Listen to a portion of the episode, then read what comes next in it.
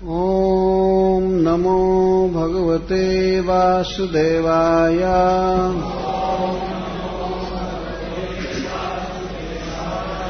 ॐ नमो भगवते वासुदेवाय।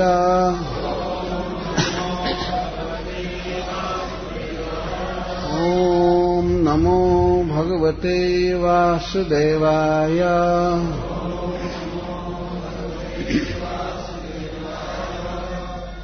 श्लोक इकतीस विशुद्धया धारणया हता शुभः। तदीक्षयैव सुगतायुधश्रमः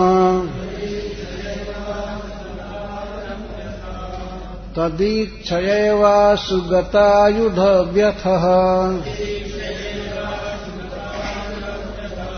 निवृत्तसर्वेन्द्रियवृत्तिविभ्रमः। तुष्टावजन्यम् विसृजन् जनार्दनम् श्रीभीष्म उवाच। इति मतिरुपकल्पिता वितृष्णा भगवति सात्वतपुङ्गवे विभुम्नि। स्वसुखमुपगते क्वचिद्विहर्तुम् प्रकृतिमुपेयुषि जगभवप्रवाहः। त्रिभुवनकमनम् तमालवर्णम्। रविकरगौरवराम्बरम् दधाने। वपुरलतकुलावृताननाब्जम् विजयसखेरतिरस्तु मे नवद्या। जुधितुरगरजो विधुम्रविश्वाक् कचलुलितसमवार्जलम् कृतास्ये। मम निशितशरैर्विभिद्यमान त्वचि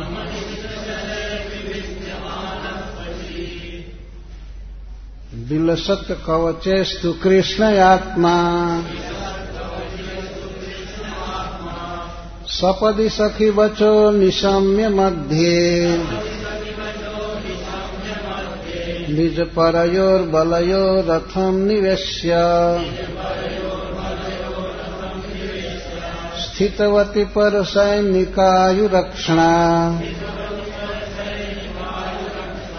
ऋतवति पार्थ सखे रतिर्ममास्तु व्यवहितप्रीतना मुखम् निरीक्ष्य। स्वजन्बधाद्विमुखस्य दोषबुद्ध्या। कुमतिमहरदात्मविद्यया यः। चरणरतिः परमस्य तस्य मेस्तु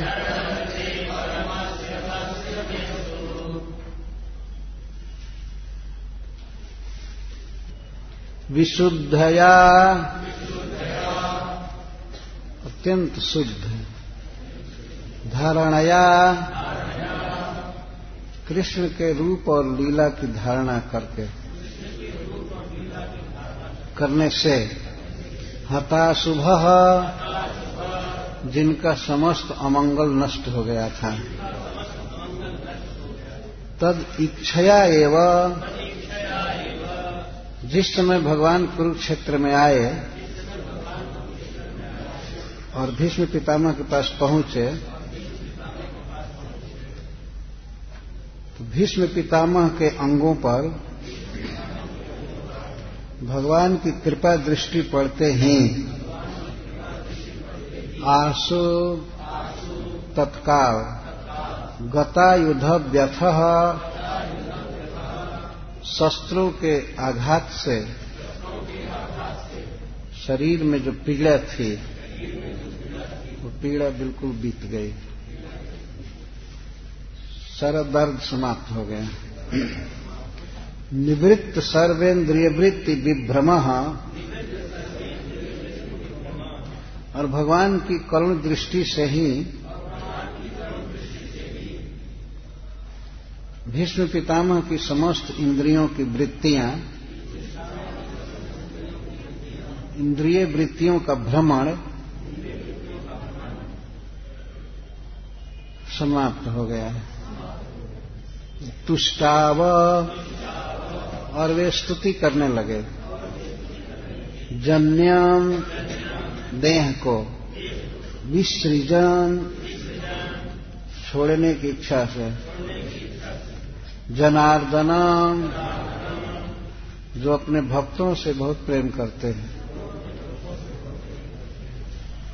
भक्त की रक्षा करते हैं। उनकी। श्री भीष्म उवाच।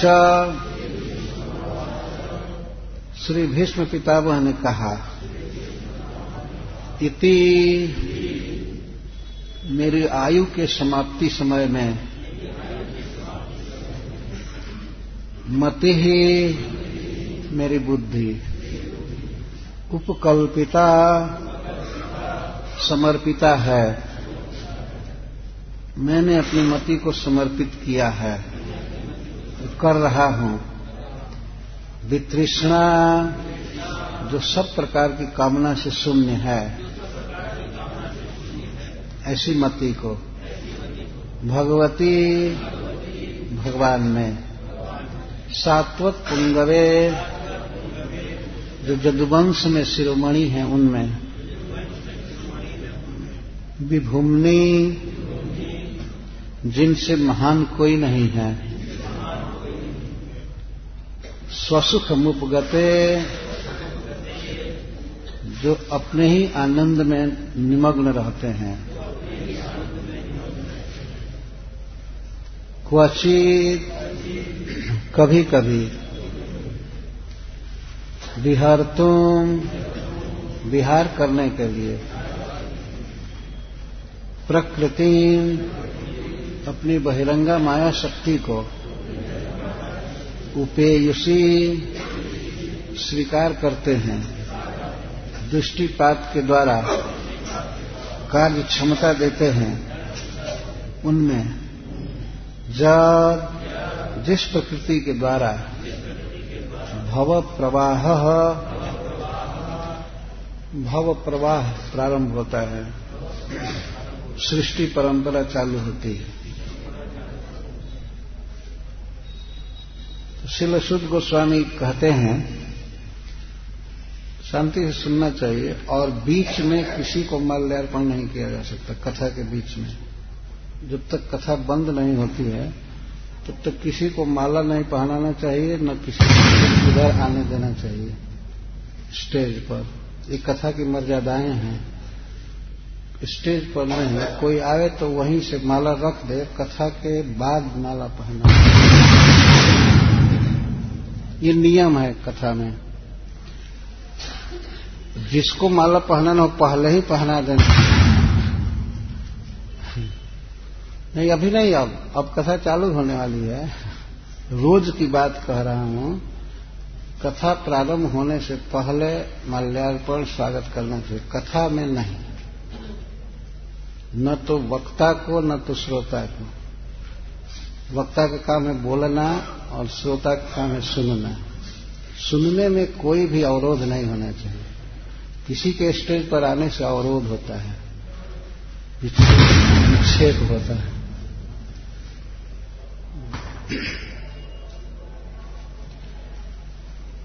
तो शुद्ध गोस्वामी इसके पहले यह वर्णन किए हैं कि धर्मों पर प्रवचन करते करते वह काल आ गया जिसे विद्वान लोग उत्तरायण कहते हैं, और मृत्यु को अपने अधीन रखने वाले, अपनी इच्छा से शरीर त्यागने वाले भक्त जन योगी जन जिस काल की प्रतीक्षा करते उत्तरायण काल आ गया।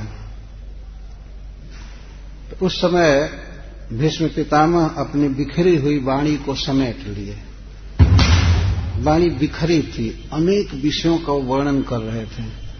जैसे वर्ण धर्म, आश्रम धर्म, स्त्री धर्म, मोक्ष धर्म, दान धर्म आदि अनेक प्रकार के धर्मों का निरूपण कर रहे थे।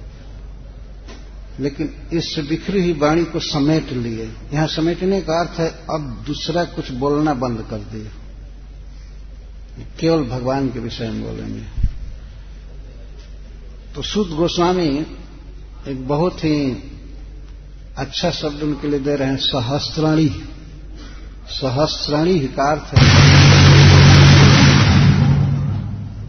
सहस्र रथियों को अपने वश में रख। जो महान धनुर्धर या महारथी हज़ारों रथियों को अपने कमांड में रखता तो उसको सहस्रणी कहते हैं। सहस्रणी का अर्थ है सहस्र वाला हज़ार वाला तो जिस प्रकार भीष्म पितामह हज़ारों रथियों को अपने नियंत्रण में रखते थे, इस तरह से उन्होंने अनेक विषयों में फंसी हुई वाणी को एकाग्र कर लिया। और भगवान की धारणा किया। क्या धारणा किए कृष्ण में अपनी वाणी को, अपनी मति को लगा दिए। मन को लगा दिए भगवान कृष्ण में। जो वहीं पर थे और भीष्म पितामह के पास खड़े थे, भीष्म पितामह का आग्रह सुन करके भगवान वहीं परम प्रसन्न मुद्रा में खड़े थे। सुद गोस्वामी कहते हैं, कृष्णे लसत पीत पटे चतुर्भुजे श्री कृष्ण आदि पुरुष है। कहा गया है, विमुक्त संगम मन आदि पुरुष है, आदि पुरुष। समस्त विश्व के जन्मदाता हैं श्री कृष्ण सबका प्रारंभ कृष्ण से होता है। हरे कृष्ण हरे कृष्ण कृष्ण। वैसे भीष्म पितामह का मन सदा भगवान का ही चिंतन करता था, लेकिन यहाँ धारणा का अर्थ है, जिन विषयों का वे वर्णन कर रहे थे तो अनेक दृश्यों का उन्हें स्मरण हो रहा था वर्णन करने में। वहाँ से मन को पूरा पूरा समेट लिए। और भगवान श्री कृष्ण के सुंदर श्री विग्रह में, स्वरूप में अपने मन को अस्थिर किए, इसको धारणा कहते हैं। मन को चारों ओर से हटा करके जब भगवान में लगाया जाता है तो इसको धारणा कहते हैं। विशुद्ध धारणा थी उनकी। विशुद्ध का यहाँ अर्थ है, एक तो अनवरत। ऐसा नहीं कि बीच बीच में और का भी स्मरण हो जाए। अगर बीच में और चीज़ों का स्मरण होता है तो धारणा है, लेकिन विशुद्ध धारणा नहीं है। विशुद्ध धारणा का अर्थ है कृष्ण के अतिरिक्त या कृष्ण की लीलाओं के अतिरिक्त अन्य की कोई स्मृति नहीं हो रही थी। तो इस विशुद्ध धारणा से क्या हुआ? भीष्म पितामह का अशुभ नष्ट हो गया। अशुभ का क्या अर्थ है? अशुभ का अर्थ है, अन्य विषयों में मन का चले जाना। उनके लिए यही अमंगल था। युद्ध के समय में भी चित जाता था। युद्ध करने के लिए। और इस समय भी जो वर्णन कर रहे थे कृष्ण के अतिरिक्त अन्य विषयों में मन का जाना चाहे वो किसी तरह से वर्णन करने के लिए या शिक्षा के लिए या सत्संग में भी अगर अन्य बातों का वर्णन होता है तो यह अमंगल है। तो उनका अमंगल नष्ट हो गया उनका मन निर्बाध गति से भगवान में लग गया। इस, इसीलिए आगे कहा गया है कि विमुक्त संगम मन, उनका मन मुक्त हो गया विशुद्ध धारणा से जब आदमी भगवान के स्वरूप का ध्यान करता है तो ध्यान इतना आनंदमय होता है कि उसका मन सुख का अनुभव करके अन्य विषयों में जाता ही नहीं है। और धारणा कोई मानसिक नहीं कर रहे थे सामने भगवान थे, अतः धारणा करने में उनके मुस्कुराते मुख को देखना, उनके अलग को देखना, कुंडल को, चार भुजाओं को पीताम्बर को, इसके लिए बहुत कठिन काम नहीं है धारणा करना। यही है, एक तो विशुद्ध धारणा का अर्थ हम लोगों के लिए अर्थ है कृष्ण की धारणा, लेकिन भीष्म पितामह का की विशुद्ध धारणा जो है वही है कि अनवरत अनवरत विशुद्ध धारणा। कहाँ धारणा किए थे कृष्ण में? लसत पीत पट में, परम सुंदर भगवान कृष्ण में, जो आनंद घन है, परब्रह्म है उनमें, और जो बहुत ही सुंदर पीताम्बर पहने थे, उनमें, जिनकी चार भुजाएँ हैं उनमें, और वो भी पूरा स्थित सामने ही जो है, कोई कल्पना नहीं करना है, मन को दौड़ा करके भगवान का चिंतन करें करें। सामने हैं तो वे उसमें विशुद्ध धारणा हुई। विशुद्ध धारणा से उनका अशुभ अमंगल नष्ट हो गया और उनकी दृष्टि पड़ते ही जो ही भगवान आए कुरुक्षेत्र में तो भीष्म पितामह पर बड़े स्नेह से देखे। जानते हैं सर्वज्ञ ईश्वर की, इनके शरीर में बहुत पीड़ा है, बाण धसे हुए हैं। तो भगवान उनके चरण पर, हाथ पर, मुख पर सब दृष्टि डाल रहे थे। और उनकी दृष्टि पड़ते ही सारा आयुध व्यथा आयुध व्यथा, अस्त्र के कारण जो व्यथा थी वो समाप्त हो आँसू शुद्ध गोस्वामी कहा, आँसू का तुरंत दृष्टि पड़ते जाना दर्द समाप्त। ये भगवान के दृष्टि की विशेषता है। हम लोग पढ़ते हैं कि मछली एक ऐसा जीव है जो अपने अंडे को स्नेह भरी दृष्टि से देख करके पूछती रहती है, अंडे बढ़ते हैं, उसके देखने से। तो जब एक प्राकृत जीव में ऐसी स्नेह की शक्ति है तो फिर सच्चिदानंद घन परब्रह्म भगवान स्नेह से जिसको देखें, उसका देह का दर्द खत्म हो जाए, कौन बड़ी आश्चर्य की बात है? तो बिल्कुल स्वाभाविक है। तद्दी तद इच्छया, तस्य श्री कृष्ण से इच्छया, दृष्टया सुधा दृष्टिया उनका आयुध श्रम सब चला गया, दुख चला गया। शरीर में बाण निकाला नहीं गया। ऐसा नहीं था कि भगवान कहीं से एंबुलेंस मंगा करके और ले गए, हॉस्पिटलाइज करें उनको, तब दर्द जाएगा। बाण सज्जा पर ही सोए थे, लेकिन वो सज्जा कुसुम की सज्जा के समान हो गई भीष्म पितामह के लिए। विरोचित सज्जा थी। ऐसा महाभारत में लिखा गया है कि जब भीष्म पितामह गिरे युद्ध भूमि में तो अर्जुन तो बाण मारे थे छाती में, पैर में, हाथ में, सब जगह। तो गिरे ऐसे तो बाण पर ही गिरे। सिर में नहीं मारे थे बाण अर्जुन। तो भीष्म पितामह का सिर लटक रहा था। तो उनके आशय को समझ गए। उन्होंने अभिव्यक्त किया कि हमारे सिर को सिरोधान चाहिए, तकिया चाहिए। तो कैंप शिविर पास नहीं था। दुर्योधन आदि दौड़े लाने के लिए तकिया लाया जाए तोषक लाया जाए। कई तोषक बिछाया जाएगा तो सिरहाना ऊँचा हो जाएगा। भीष्म पितामह नकार है। उन्होंने संकेत किया कि जिसने सज्जा दिया है, वही तकिया देगा। तो अर्जुन समझ गए। अर्जुन बहुत ब्रिलियंट व्यक्ति थे। तुरंत समझते थे क्या करना चाहिए। तो वे भीष्म पितामह के मस्तक में तीन बाण मारे बहुत ज़ोर से। वे बाण पार कर गए मस्तक को। और नीचे जाकर के उठा दिए सिर।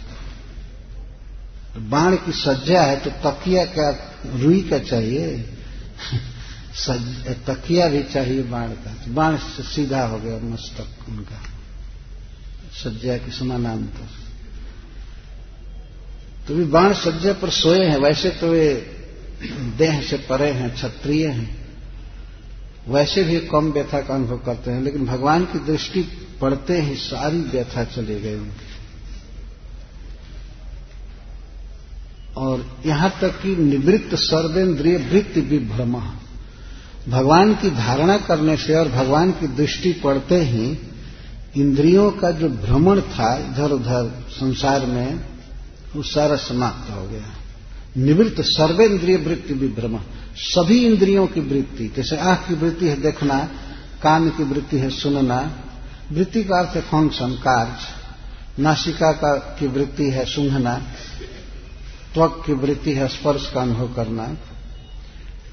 इस तरह से वृत्तियाँ भ्रमण करती रहती हैं विभ्रम का अर्थ इधर घूमती रहती हैं। क्षण भर में मन इधर जाता है, नेत्र इधर जाता है, कान से कुछ आदमी सुनने लगता है, बोलने लगता है।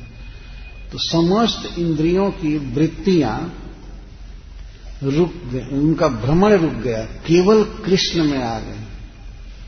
भगवान को देखने का प्रभाव होता है। जब हम लोग मंदिर में जाते हैं तो ऐसा नहीं कि केवल हम ही कृष्ण को देखते हैं। हम तो देखते ही हैं, लेकिन कृपामय श्री भगवान हम जीवों पर देखते हैं। यह सबसे बड़ा लाभ है। इसलिए मंदिर में जाना चाहिए, भगवान के श्री विग्रह के सामने होना चाहिए। वे देखे तो भीष्म पितामह का दर्द चला गया। तो यदि भगवान देखेंगे स्नेह दृष्टि से तो मंदिर में जाने वालों का रोग, दुख, दरिद्रता सब समाप्त हो ये सिद्धांत है। इसीलिए भगवान मंदिर में अवश्य जाना चाहिए। भगवान के सामने खड़ा होना, दर्शन करना, उनसे कुछ अपने मन के भावों को निवेदित करना और भगवान के चरणों में कुछ अर्पित करना है, चाहे फूल अर्पित करे या और चीज़ अर्पित कर सकता है। इसके लिए मंदिर बनाया जाता है। भगवान भीष्म पितामह को देखे तो उनकी व्यथा चली गई और व्यथा ही नहीं चली गई, उनके मन का, इंद्रियों का, सबका विभ्रम भी चला गया। तब वे शरीर छोड़ने के लिए तैयार होकर करके और अब जनार्दन की स्तुति करने लगे। तो यहाँ पर शुद्ध गोस्वामी भगवान को जनार्दन क्यों कह रहे हैं? जनार्दन का अर्थ दो होता है। जन और अर्दन। अर्दन का अर्थ है रक्षक, पालक, प्रेम करने वाला। अपने भक्तों से मतलब हरिजनों से भगवान बहुत प्रेम करते हैं। अपने जनों से।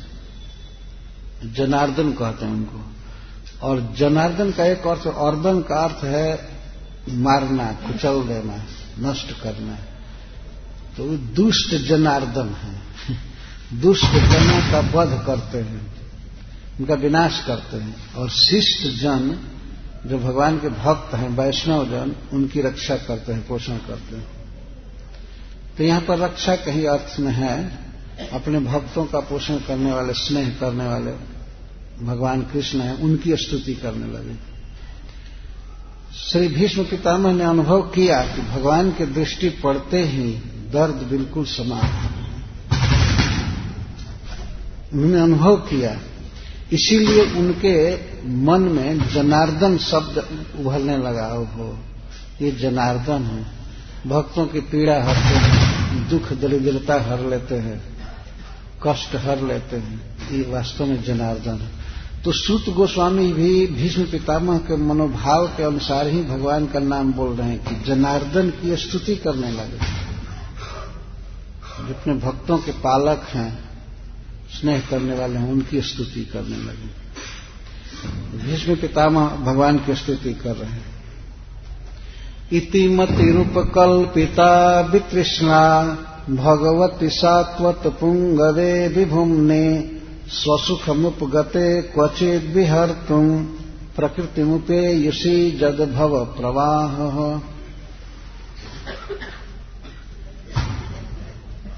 सात्वत पुंगवे,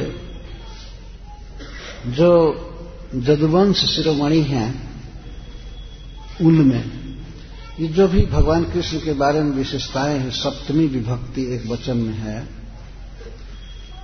और मूल वाक्य है कि मैं अपनी मति को, अपनी बुद्धि को भगवान कृष्ण में समर्पित कर रहा हूँ। समर्पित कर रहा हूँ। अर्थात हमने अपने जीवन में अपनी बुद्धि से सार समझा है सब कुछ तो वो है श्री कृष्ण श्री भगवान, जो पर प्रश्न हरे हरे हरे, राम राम राम हरे तो मूल वाक्य है मति ही उपकल्पिता मेरी मति समर्पिता है मैं समर्पण करता हूँ अपनी बुद्धि को। किसमें समर्पित करते हैं? भगवती भगवान में। कौन भगवान? भगवान के तो बहुत से स्वरूप हैं। जदवंश विभूषण भगवान में। ये, ये अर्थ कर रहे हैं। सात्वत पुंगरे सात्वत नाम था भगवान के पूर्वज का। वृष्णि भी नाम था। और जदु नाम तो है ही। तो श्री कृष्ण को सात्वत पुंगव। है पुंग, पुंगव का अर्थ है सबसे श्रेष्ठ, पूर्ण, जो जदवंश को अलंकृत किए हैं। जदवंश की शोभा बढ़ाए हैं, सबसे श्रेष्ठ हैं जदवंश में, ऐसे भगवान में मैं अपनी मति को अर्पित कर रहा हूँ। और संस्कृत में उपकल्पना का अर्थ विवाह भी होता है, उपकल्पनम। शिल विश्वनाथ चक्रवर्ती ठाकुर अर्थ करते हैं। कि मुझे एक बहुत चिंता थी, भीष्म पितामह कहते हैं हमारे पास एक कन्या है जिसका विवाह नहीं हुआ है अभी। मति या बुद्धि भी कन्या है, स्त्री है। तो उपकल्पनम शब्द पर अर्थ करते हैं। मैं अपनी कन्या का, अपनी बुद्धि का विवाह जदवंश विभूषण भगवान कृष्ण से कर रहा हूँ। मैं अपनी कन्या को, मैं अपनी बुद्धि को समर्पित कर रहा हूँ। यह भी एक भाव है। वास्तव में बुद्धि के या मनुष्य की किसी भी विशेषता के वास्तविक स्वामी श्री भगवान हैं। जब कोई कन्या किसी वर्ग के प्रति समर्पित हो जाती है तो उसी के साथ रहती है, उसकी सेवा करती है लगी रहती है तो मैं अपनी बुद्धि को भगवान कृष्ण को समर्पित कर रहा हूँ। गुण क्या है आपकी बुद्धि का? वितृष्णा। मेरी मति, मेरी बुद्धि निष्कामा है। इसमें कोई भी कामना नहीं है। फलाभिसंधि रहता है। दूसरी कोई कामना नहीं है। केवल श्री कृष्ण सेवा की कामना है। इसको वितृष्णा कहते हैं। विगता तृष्णा जस्या सा, जिसकी तृष्णा बीत गई है, जिसमें कोई तृष्णा नहीं है। भीष्म पितामह अपनी बुद्धि को इस तरह से स्वयं ही कह रहे हैं कि ये परम शुद्ध है।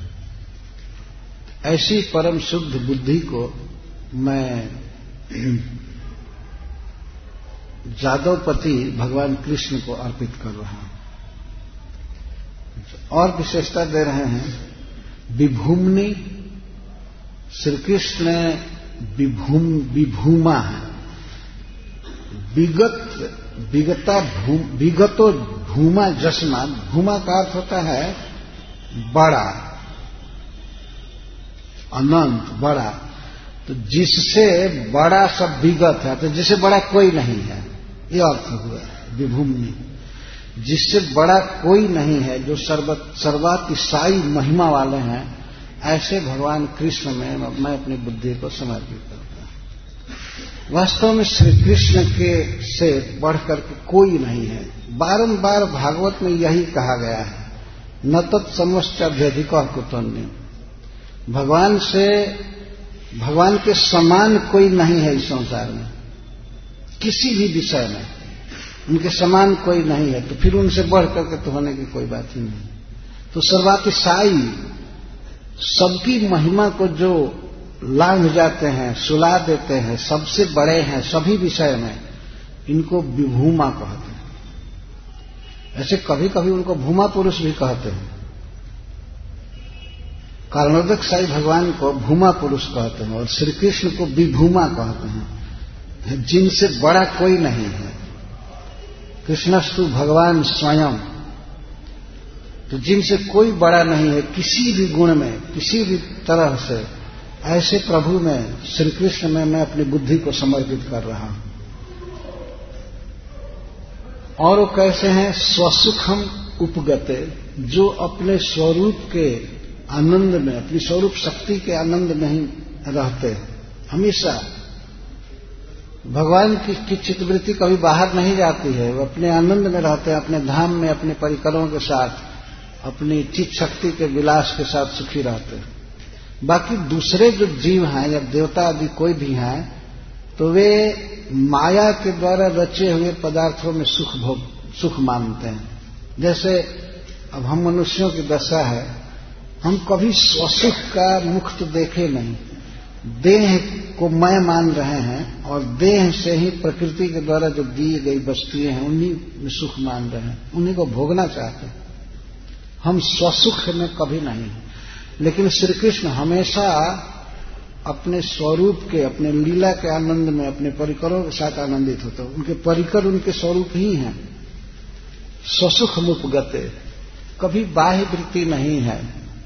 निजानंद से भगवान परिपूर्ण है।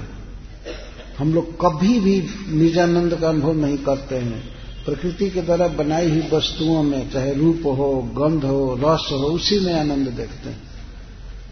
है ना? हम निजानंद में क्या होंगे? नौ दस बजते बजते भक्तानंद चाहिए।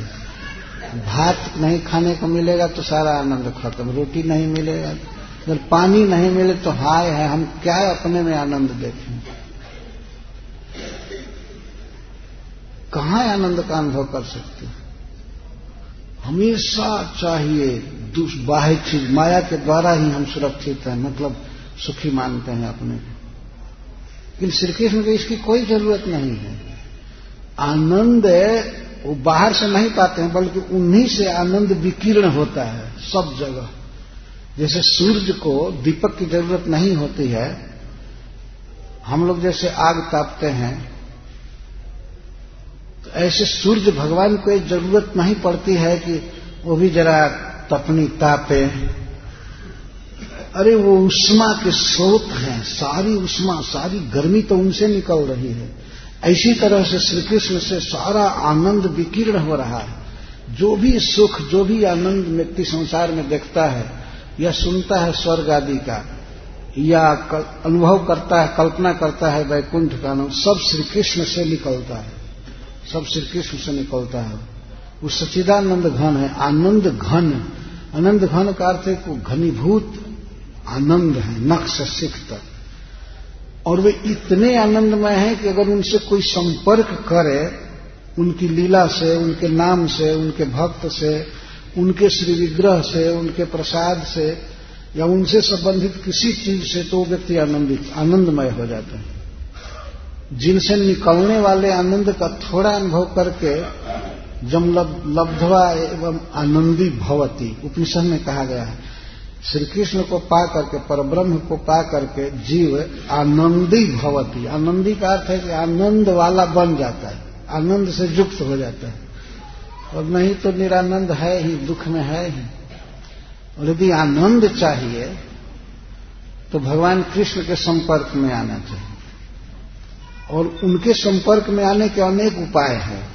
उनकी लीला, उनका नाम, उनका श्री विग्रह, जिसको श्रीमूर्ति कहते हैं, उसके संपर्क में भक्तों के संपर्क में आए।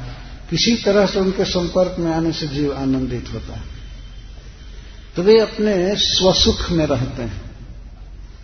श्री कृष्ण को कोई आवश्यकता नहीं कि दूसरा कोई कुछ सहारा देगा या उनको कुछ करेगा, तब वे सुख का अनुभव करें। हम लोग सुख का अनुभव कर रहे हैं थोड़ा सा। किस लिए? अगर ये दूसरा व्यक्ति चादर नहीं दिया होता, स्वेटर नहीं होता तो सारा आनंद खत्म हो जाता, जाड़ा के मारे। है कि नहीं? अगर कुछ तथाकथित सुख का कोई अनुभव कर रहा है तो प्रकृति के द्वारा दी गई वस्तुओं से, नहीं तो मर जाएगा। खाने बिना ठंडा से या ताप से। तो भगवान को यहाँ कहा जा रहा है, भीष्म पितामह कह रहे हैं, स्वसुख मुक्त गते, जो अपने आनंद में निमग्न रहते हैं। पर कभी कभी कारणोदक साई के रूप में अवतार लेकर के प्रकृति के प्रकृति के गुणों में क्षोभ करते हैं, विषमता पैदा करते हैं तो किस लिए कि प्रकृति विश्व में जीवों की रचना करे, उनका भोग, भोगने वाला साधन दे और शरीर बनावे? जब भव प्रवाह माया शक्ति ऐसी जो अनेक प्राणियों के शरीर को जन्म देती है और भोगने वाले वस्तुओं को भी देती है। ये माया प्रवाह है, भगवान की विशेषता देखिए इनकी बहिरंग शक्ति है, दासी है माया, और यही इस विश्व में सभी चीज़ों की रचना करती है। इतने अनंत अनंत आत्मा के लिए शरीर बनाना और शरीर से भोगे जाने वाले पदार्थ देना इतना। आज मैं इस श्लोक को पढ़ करके और रूम में बैठा था तो मैं ये देख रहा था कि एक व्यक्ति के यूज़ के लिए कितने सामान हैं? जो मैं देखा, कई सेट कपड़ा रखा है, किताबें हैं, गिलास है, चप्पल है उड़ने के लिए रजाई है, बिछाने के लिए गद्दा है और चौकी है, कई चीज़। तो इस प्रकार से मैं विचार कर रहा था कि एक एक व्यक्ति को जीवन में कितना ज़रूरी है। जब से जन्म होता है और मरण तक कितना कुर्ता पहना, कितना साल ओढ़ा या कितना टोपी लगाया, कितना जूता पहना और कितना पहनेगा जीवन पर्यंत, ये सब कौन दे रहा है? ये वास्तव में भगवान की शक्ति दे रही है, जिसको बहिरंगा माया शक्ति कहते हैं। पर यह बेचारी कैसे समर्थ होती है इस अनंत कोटि जीवों को वस्तु देने में, पालन करने में कैसे समर्थ होती है? भगवान की दृष्टि से। भगवान देखते हैं, इसमें शक्ति देते हैं। गीता में कहते हैं मयाध्यक्षण प्रकृति सुयते सचराचरम। मेरी अध्यक्षता से अध्यक्ष अक्ष का अर्थ है आँख। और अभी अक्ष का अर्थ होता है, जब मैं आँख से इशारा करता हूँ, देखता हूँ तो प्रकृति चर अचर जीवों को उत्पन्न करने में समर्थ हो जाती है और उनकी सारी आवश्यकताओं को देती है। भीष्म पिता में ये कहते हैं कि वैसे भगवान अपने धाम में, आनंद में रहते हैं हमेशा, लेकिन कभी कभी इन जीवों के हित के लिए वे अपनी शक्ति पर, बहिरंगा शक्ति पर दृष्टिपात करते हैं। क्वचित विहर तुम प्रकृति उपेयुषी, अपनी प्रकृति को जो स्वीकार करते हैं बहिरंगा शक्ति को सृष्टि करने के लिए और सृष्टि लीला में विहार करते हैं, सृष्टि लीला करते हैं, ऐसे जो कृपा करके कारणोदक साई के रूप में अवतार लेते हैं और विश्व सृष्टि करते हैं, ऐसे श्री कृष्ण में यदुवंश शिरोमणि में मेरी बुद्धि समर्पित है, मैं अपनी बुद्धि को अर्पित कर रहा हूँ। यह है सिद्धांत। भीष्म पितामह के कहने का अर्थ है कि हमने अनेक साधनों का अनुष्ठान किया है, अनेक संतों का, भक्तों का, महर्षियों का, ऋषियों का संग किया है, और सब कुछ करके हमने सत्य क्या समझा है अपने जीवन में? सत्य समझा है एकमात्र कृष्ण सत्य है। कृष्ण ही परम पुरुषार्थ स्वरूप है, यही परम आनंद स्वरूप है। ज्ञान स्वरूप है, यही सब कुछ है। वासुदेव, सर्वमिति, सब कुछ है। ये बुद्धि समर्पित करने का मतलब ये है, मैं अपनी बुद्धि को अर्पित कर रहा हूँ, इसका मतलब है कि मैं अपनी बुद्धि से इनको ही सब कुछ समझा हूँ। कृष्ण ही सबसे श्रेष्ठ हैं, सब कुछ हैं, सर्वसार हैं, परम सुखमय हैं। ऐसा हमने अपने बुद्धि से समझा है। अतः मैं अपनी बुद्धि को समर्पित करता हूँ, अर्थात मैं अपनी मति से अब किसी का चिंतन नहीं करूँगा, किसी को किसी को चित्त में नहीं आने दूँगा। मति और बुद्धि में थोड़ा सा अंतर है। मति का अर्थ होता है, जो हम किसी चीज़ को मानते हैं, मान्यता देते हैं, ये मति का काम है।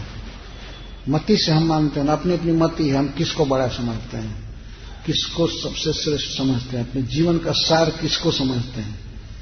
भीष्म पितामह कहते हैं, जदुवंश शिरोमणि कृष्ण को। जैसे प्रभु मधुसूदन सरस्वती अपने गीता की टीका में लिखे हैं कि बंसी विभूषित कराल नवनीर दाभा पीताम्बरा दरुण बिंब फलाधुरुष्ठा पूर्णेन्द्र सुंदर मुखा दरविंद नेत्रा कृष्णात परम किमपि तत्व हम न जाने।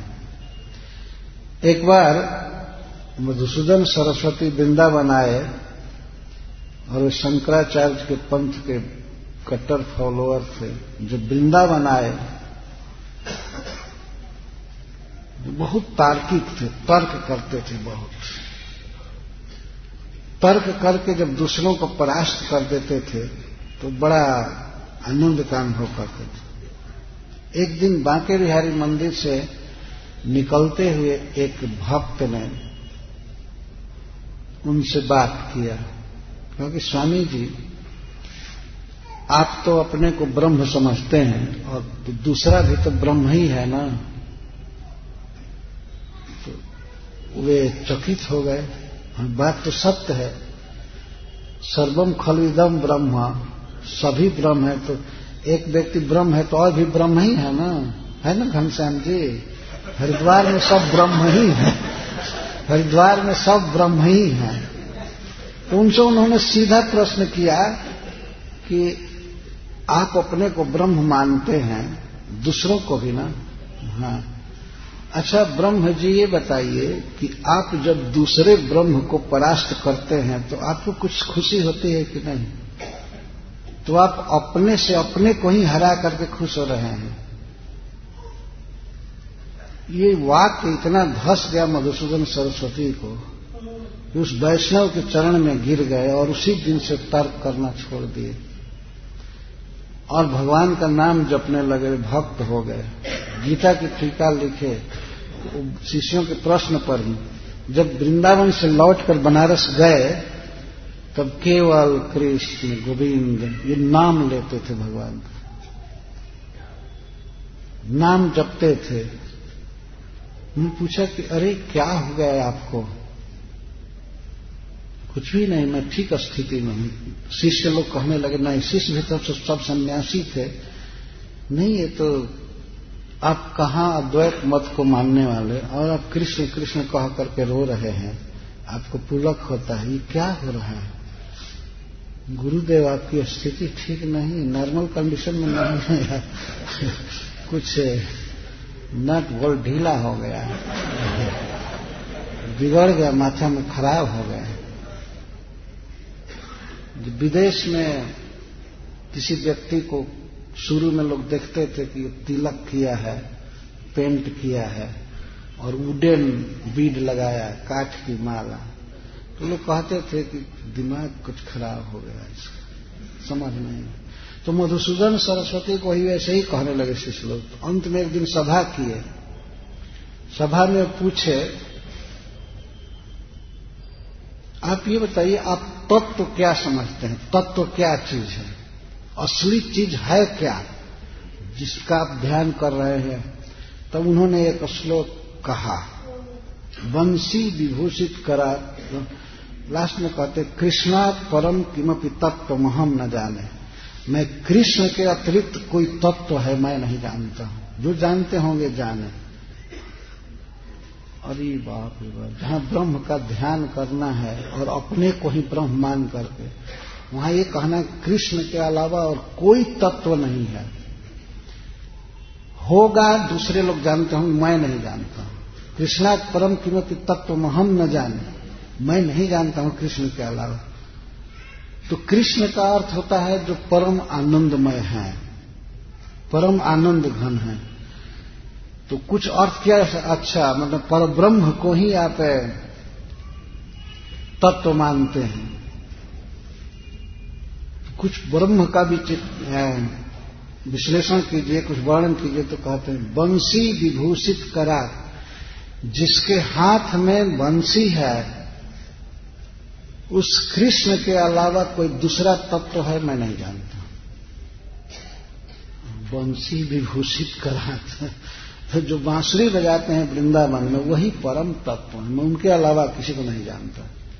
वंशी विभूषित करा और नवनीर दाभात जिनका शरीर नवीन जलधर के समान श्याम है, वही परम तत्व है। नवनीर धाद नीरदा पीताम्बरा जो पीला कपड़ा पहनते हैं। कृष्णार्थ का सभी विशेषण है। कृष्ण कैसे हैं जो पीला कपड़ा पहनते हैं? पीताम्बराद अरुण बिंब फलोधरोष्ठ, फलाधरोष्ठ, और अरुण कुंदरू के फल के समान लाल लाल जिनके अधर हैं। और पूर्णेन्दु सुंदर मुखा, जिनका सुंदर मुख चंद्रमा, जिनका मुख चंद्रमा की तरह परम सुंदर है। जिनका मुख चंद्र, चंद्रमा से भी अधिक सुंदर है। पूर्णेन्दु सुंदर मुखाद, अरविंद नेत्रा और जिनके नेत्र कमल से भी अधिक सुंदर हैं। ऐसे कृष्ण से बढ़कर, कृष्ण का अतिरिक्त कोई दूसरा तत्व में नहीं जानता। वंशी विभूषित करा नवनी रदाभा पीतांबरा, दरुण बिंब फला फलाधरोष्ठा पूर्णेन्द्र सुंदर मुखाद अरविंद नेत्रात कृष्णा परम किमपि तत्व हम न जाने। साफ़ उन्होंने कहा, कृष्ण के अतिरिक्त कोई तत्व है? ये मैं नहीं जानता। मतलब मैं नहीं मानता हूँ कोई तत्व है। कृष्ण ही परम तत्व। तो भीष्म पितामह के इस स्तुति का यही अर्थ है। कृष्ण के अलावा कोई तत्व है? जदुवंश शिरोमणि कृष्ण के अतिरिक्त कोई तत्व है? हम नहीं जानते। हम अपनी बुद्धि को कृष्ण को समर्पित कर रहे हैं। दूसरे जानते होंगे तो जानते होंगे। और ये भीष्म पितामह उद्गार व्यक्त कर रहे कहाँ पर? जहाँ पर संपूर्ण ब्रह्मांड से बड़े बड़े ऋषि मुनि पधारे हैं। उनके बीच में बोल रहे हैं। कोई एकांत कमरे में नहीं ये विचार बोल रहे हैं दो चार व्यक्ति से। मैं जदुवंश शिरोमणि भगवान कृष्ण को अपनी मति समर्पित करता हूँ कि हमारी मति ने कृष्ण को ही तत्व समझा है परम पुरुषार्थ समझा। वास्तव में सत्य है, भगवान कृष्ण के अतिरिक्त और कोई तत्व है नहीं। कभी कभी ये बाह्य प्रचारक लोग कहते हैं, ये तत्व है, वो तत्व है। कभी कहते कहते हैं, अरे भैया, आप लोग ऐसे ही रूप में ही फंसे रहेंगे कि तत्व तक पहुँचेंगे। अरे बाप रे बाप, या ज्ञानी लोग। तत्व ज्ञान भी करोगे कि केवल कृष्ण का नाम जपते रहोगे?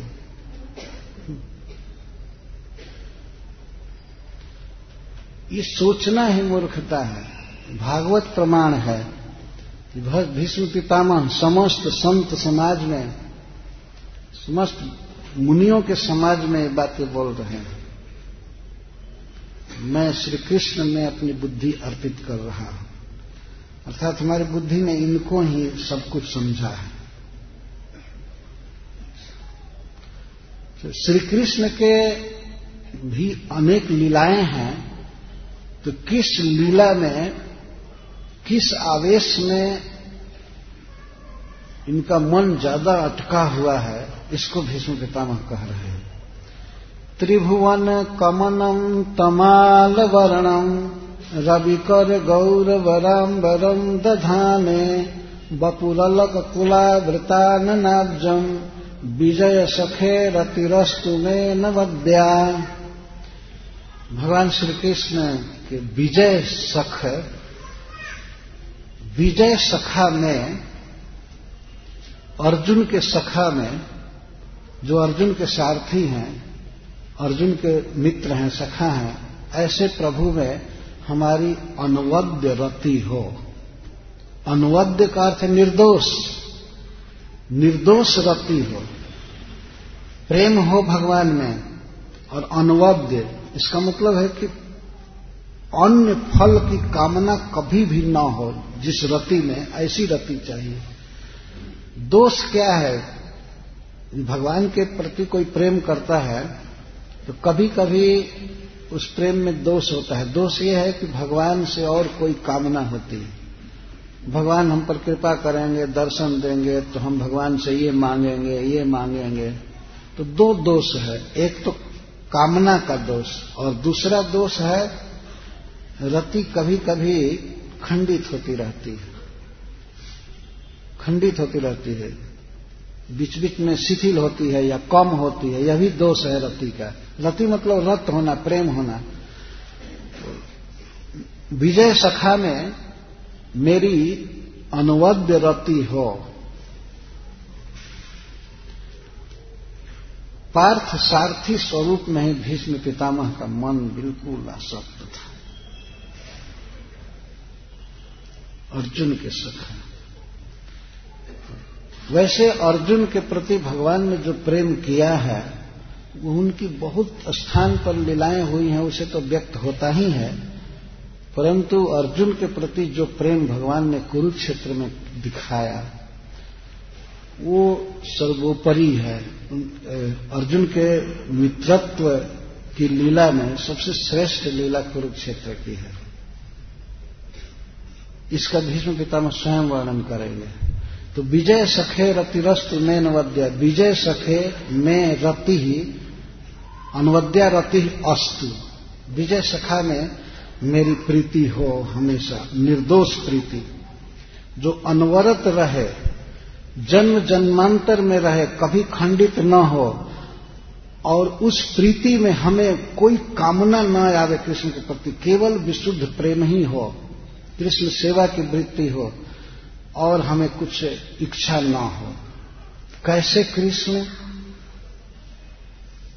उसको बता रहे हैं। चार विशेषता बता रहे हैं।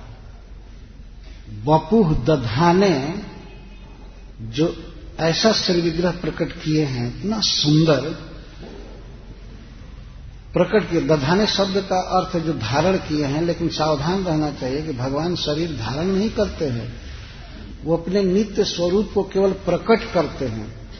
तो जीवों के दृष्टि में वो आने लगता है तो इसीलिए इसको धारण करना कह दिया जाता है। भगवान शरीर धारण नहीं करते हैं, वो स्वरूप प्रकट करते हैं, नित्य सिद्ध स्वरूप। तो पर फिर भी भीष्म पितामह के शब्द है, मनुष्यों के बुद्धि में गम्य करने के लिए, उनमें समझाने के लिए बात कही जाती है, जो धारण किए हैं शरीर, कैसा शरीर? चार विशेषता शरीर की दे रहे हैं। त्रिभुवन कमनम, ये पहली विशेषता है। भगवान श्री कृष्ण का बपू, भगवान श्री कृष्ण का जो श्री विग्रह है, वो इतना सुंदर, इतना आकर्षक है, इतना आनंदमय है कि त्रिभुवनवासी जितने भी जीव हैं वे सभी उसकी कामना करते हैं। सबको लालसा होती है कि उस रूप को हम देखें, हम छुए, से बात करें। कमनियम कमन का अर्थ होता है काम्यम, कामना करना। सभी जीव कामना करते हैं। ये सारा ब्रह्मांड तीन जोन में बांटा गया है। ऐसी कोई रेखा नहीं है, लेकिन मोटा मोटी कहते हैं तीन जोन बांटा गया। एक में मुख्यतः देवता लोग रहते हैं, जिसको स्वर्ग कहते हैं। और नीचे पाताल जिसमें दैत्य लोग रहते हैं, प्रधान वही है। सर्प आदि भी रहते हैं, नाग लेकिन दैत्य प्रधान है। जैसे अतल, बीतल, सुतल, तलातल, महातल, रसातल, पाताल, ये सात नीचे के लोग और ऊपर में स्वरलोक, महरलोक जौन लोक तप लोक सत्यलोक, ये सब है। तो उसको एक लोक माना जाता है, नीचे के और इस पृथ्वी पर मनुष्यों की प्रधानता है। इसको मध्य लोक कहते हैं। तो ऊर्ध्व, अधः और मध्य, इसको कभी कभी त्रिलोक या त्रिभुवन कहते हैं। भीष्म पितामह यहाँ पर त्रिभुवन शब्द का प्रयोग कर रहे हैं। त्रिभुवन। त्रिभुवन से शब्द है कि इन तीनों ऊर्ध्वलोक में और मध्य लोक में और अधः लोक में जितने भी जीव हैं, वे सभी भगवान कृष्ण के रूप की लालसा करते हैं। इतना सुंदर है, उसको देखना चाहते हैं। यदि कम, कहीं भी कोई प्रेम कर रहा है तो वास्तव में उसी रूप से प्रेम कर रहा है। ये देखा जाए तो। जैसे एक उदाहरण देकर हम इस बात को स्पष्ट करें। कोई किसी से प्रेम कर रहा है, क्यों कर रहा है? जब तक उस शरीर में श्री कृष्ण का ही एक अंश, जिसको जीवात्मा कहते हैं, वो जब तक जीवात्मा है उस देह में, तब तक प्रेम है। जेम ही जीवात्मा, जो कृष्ण की एक शक्ति है, शरीर को छोड़ देता है तो उस शरीर से प्रेम बिल्कुल नहीं रह पाता। व्यक्ति अपने प्रिय से प्रिय व्यक्ति को फिर जलाने में संकोच नहीं करता। शरीर प्रिय नहीं है, शरीर के भीतर जो कृष्णांश है ममई वांश जीव लोके जीव होता सनातना। वो जीव है और परमात्मा रूप से भगवान उस शरीर में है, तब वो शरीर देखने लायक है, छूने लायक है, उसको प्रिय कहते हैं। उसको अपना प्रियतम कहना, पुत्र कहना, भाई कहना, कोई भी, तभी तक है ना? तो रियल में शरीर में किसको भाई कहा जा रहा है, किसको अपने प्रिय कहा जा रहा है? जब तक आत्मा है, तब तक तो है, नहीं तो इसके बाद मृतक कहा जाता है। मृतक प्रोच्यते जथा और उस शरीर को आग के हवाले करने में क्या हिचक होती है? नहीं, बल्कि आदमी और ज़्यादा कास्ट बोझ देता है कि जल्दी जले, बढ़िया से जले। मिट्टी के अंदर डाल देता है। आत्मा शून्य देह की कोई कीमत नहीं है। कीमत है आत्मा की। तो आत्मा से ही प्रेम कर रहा है ना व्यक्ति? नहीं तो आत्मा माइनस देह से, नहीं, देह माइनस आत्मा।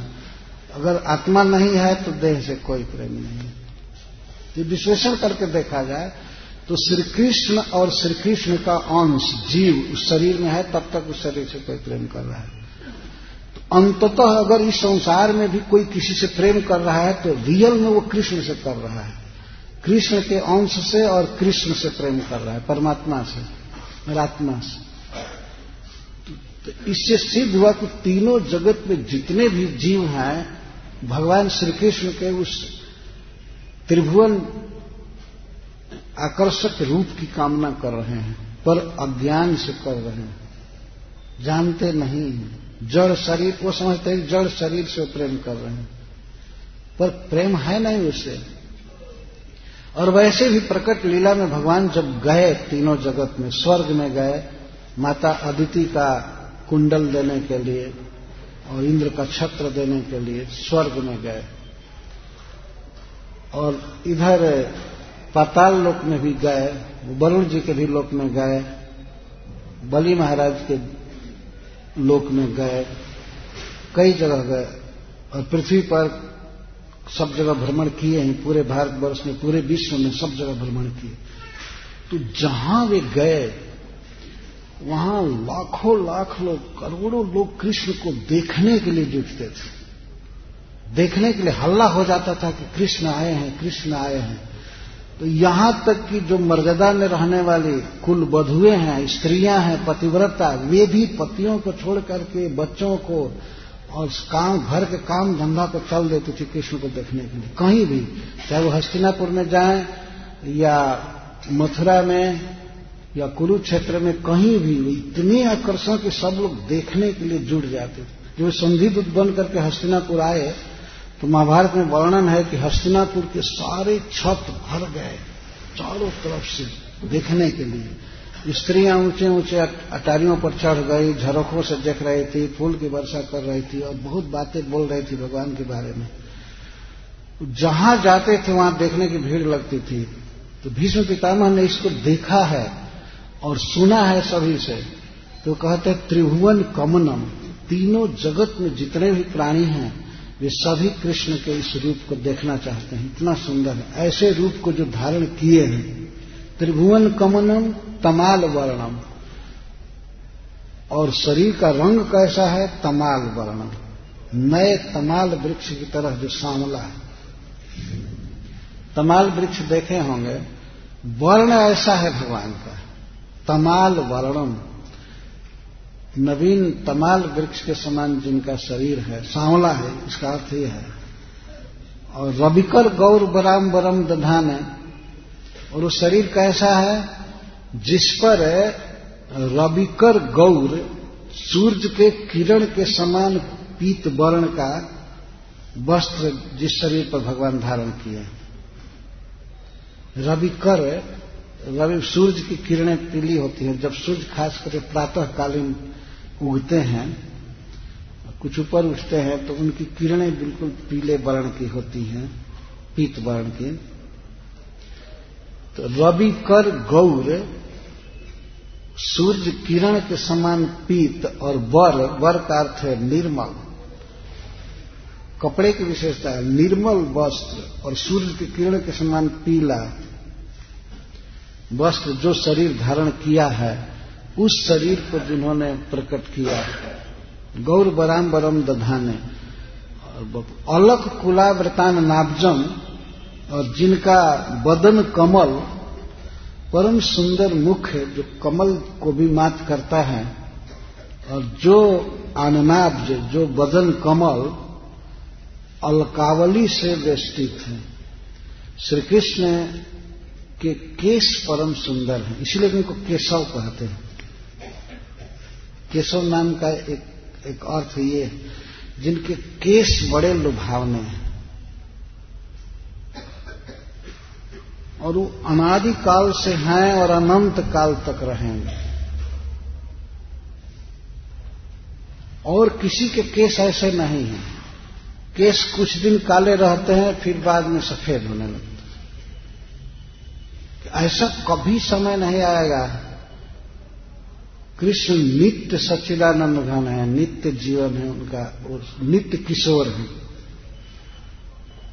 अलख कुल आवृतम आननाब्जम, आवृत आननाब्जम। अलख कुल केश समूह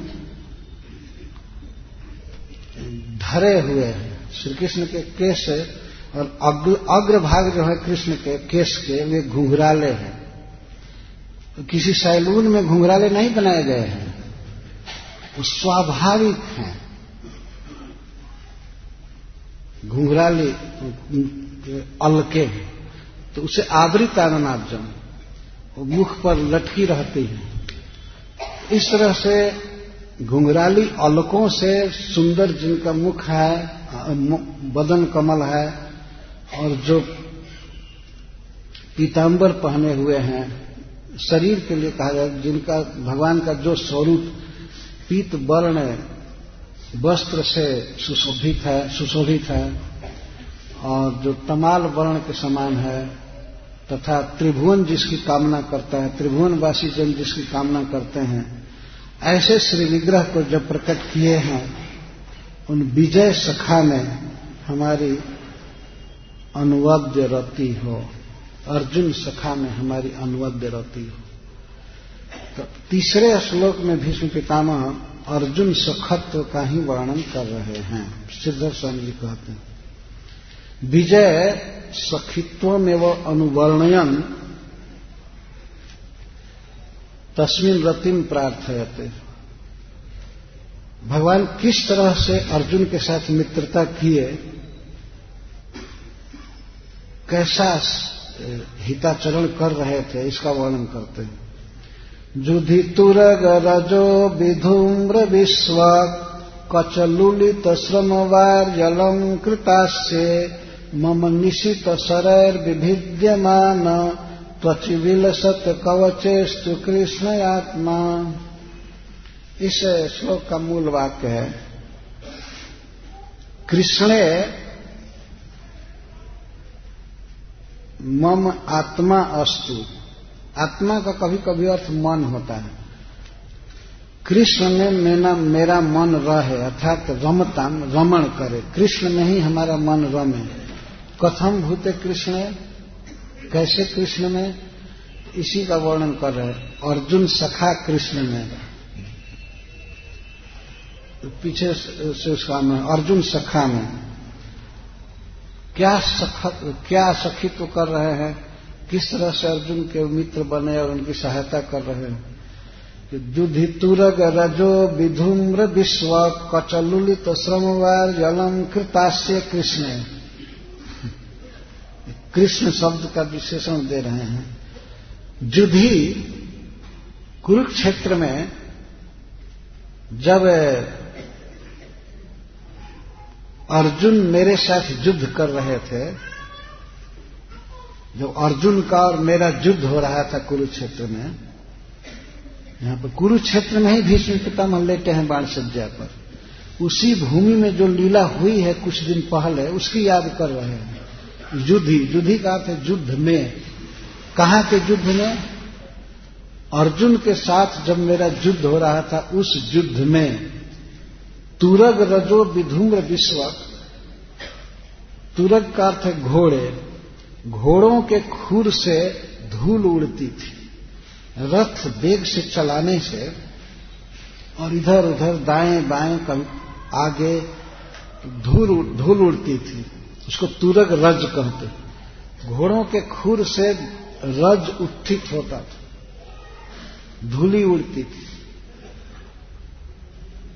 तो धूली से विधुम्र विश्व कचलुलित और धूली उड़ने से श्री कृष्ण के केस धूम्र हो जाते थे। धूम्र का अर्थ है धूली धूसरित कहते उसको रथ हाँकते थे, लेकिन धूल उड़ने पर आप सब स्वाभाविक समझ सकते हैं कि धूल पड़ेगी। तो भगवान के पिताम्बर पर और माला पर तथा उनके केस पर। तो केस पर जल्दी पता लगता है कि धूली छाई हुई है। क्योंकि केस काला काला है? धूली पड़ने से धूम्र हो गया है। स्वाभाविक ही स्निग्ध और काले केस मटमैले हो गए हैं। धूली दूसरित हो गए और धूली दूसरित केस इधर उधर संचालित हो रहे हैं, संचालित हो रहे हैं। चूँकि रथ हाँकने में कृष्ण कभी कभी घोड़ों को बोलते हैं, कभी बाएँ, दाएँ, आगे करते हैं। युद्ध में रथ को बचाना पड़ता है और रथी को भी बचाना पड़ता है। तो उस सारथी के हाथ में रहता है कि ऐसे ट्रिक से और कला से रथ का संचालन करे कि रथी की रक्षा हो और रथ भी बचा रहे। किससे बचाना है? विपक्ष में महारथी बाण लेकर के खड़ा है, युद्ध कर रहा है, बाण वर्षा कर रहा है, उसे रथी को बचाना है और घोड़े को, रथ को सबको बचाना है। तो उसके लिए भगवान बहुत ही कलात्मक ढंग से रथ संचालन करते थे। तो रथ हिलता था। हिलने से भगवान की अलकें इधर उधर हिलती थी। घोड़ों के रज से धूसरित हुई अलकें हिलती थी, बाघ हिलता था। और भगवान श्री कृष्ण इतने व्यग्र हैं युद्ध में अपने सखा को विजय दिलाने के लिए, उनको फुर्सत नहीं है कि वो अपने केस को संवार। वे हाथ खाली नहीं है भगवान का। तो केस हिल रहे हैं, संचालित हो रहे हैं तो उससे भगवान के मुख पर जो पसीने उभरी हुई हैं वे पसीने अपने आप इधर उधर विकीर्ण होती है। पसीना पहुँचने की फुर्सत नहीं है भगवान को। और पसीने की बूंदे श्वेत बिंदु भगवान के मुख कमल पर उभर आए हैं, इससे मुख की बहुत शोभा बढ़ गई है। शोभा दो तरह की, एक तो स्वाभाविक ही भगवान का मुख सुंदर है सांवले शरीर पर मोती की बिंदु के समान वो श्वेत बिंदु सब शोभा दे रहे हैं। और उसको भी तुरग धूली से धूसरी अल के उसको विकीर्ण कर देती है कभी कभी पोछ देती हैं। और पसीना उभर रहा है। इसके द्वारा यह सिद्ध है कि भगवान अपने भक्त अर्जुन से इतना प्रेम करते हैं। तो उनके भक्त वात्सल्य को सूचित कर रहा है कि इतना मेहनत कर रहे हैं भगवान। मेहनत करने से, परिश्रम करने से श्वेत बिंदुएँ उभर आती है, पसीना आ रहा है, रथांकलन। तो अर्जुन के प्रति भगवान का जो स्नेह हो प्रकट हो रहा है, किसके लिए इतना परिश्रम कर रहे हैं? अर्जुन के लिए, अर्जुन को विजयी बनाने के लिए। तो इस तरह से श्वेत बिंदु है मुख पर और अलके, अलकों से पोछा जा रहा है, बिखर रहा है। तो इस तरह से भक्त के लिए किए गए परिश्रम से जिनका मुख कमल बहुत सुंदर है लगता है। ऐसे बैठा हुआ, निठल्ला आदमी अच्छा नहीं लगता है, कुछ मेहनत करे तो वो अच्छा लगेगा, लेकिन उसमें भी अपने सखा को विजय दिलाने के लिए कृष्ण मेहनत कर रहे हैं। भगवान परिश्रम कर रहे हैं। और उस परिश्रम में कुरुक्षेत्र में रथ हाँकने में उनको समय नहीं है कि वो अपना पसीना पोछें पीताम्बर से ऐसे पोछ लें। अब अलकों से ही जो पसीना पोछा जा रहा है, पोछा जा रहा है।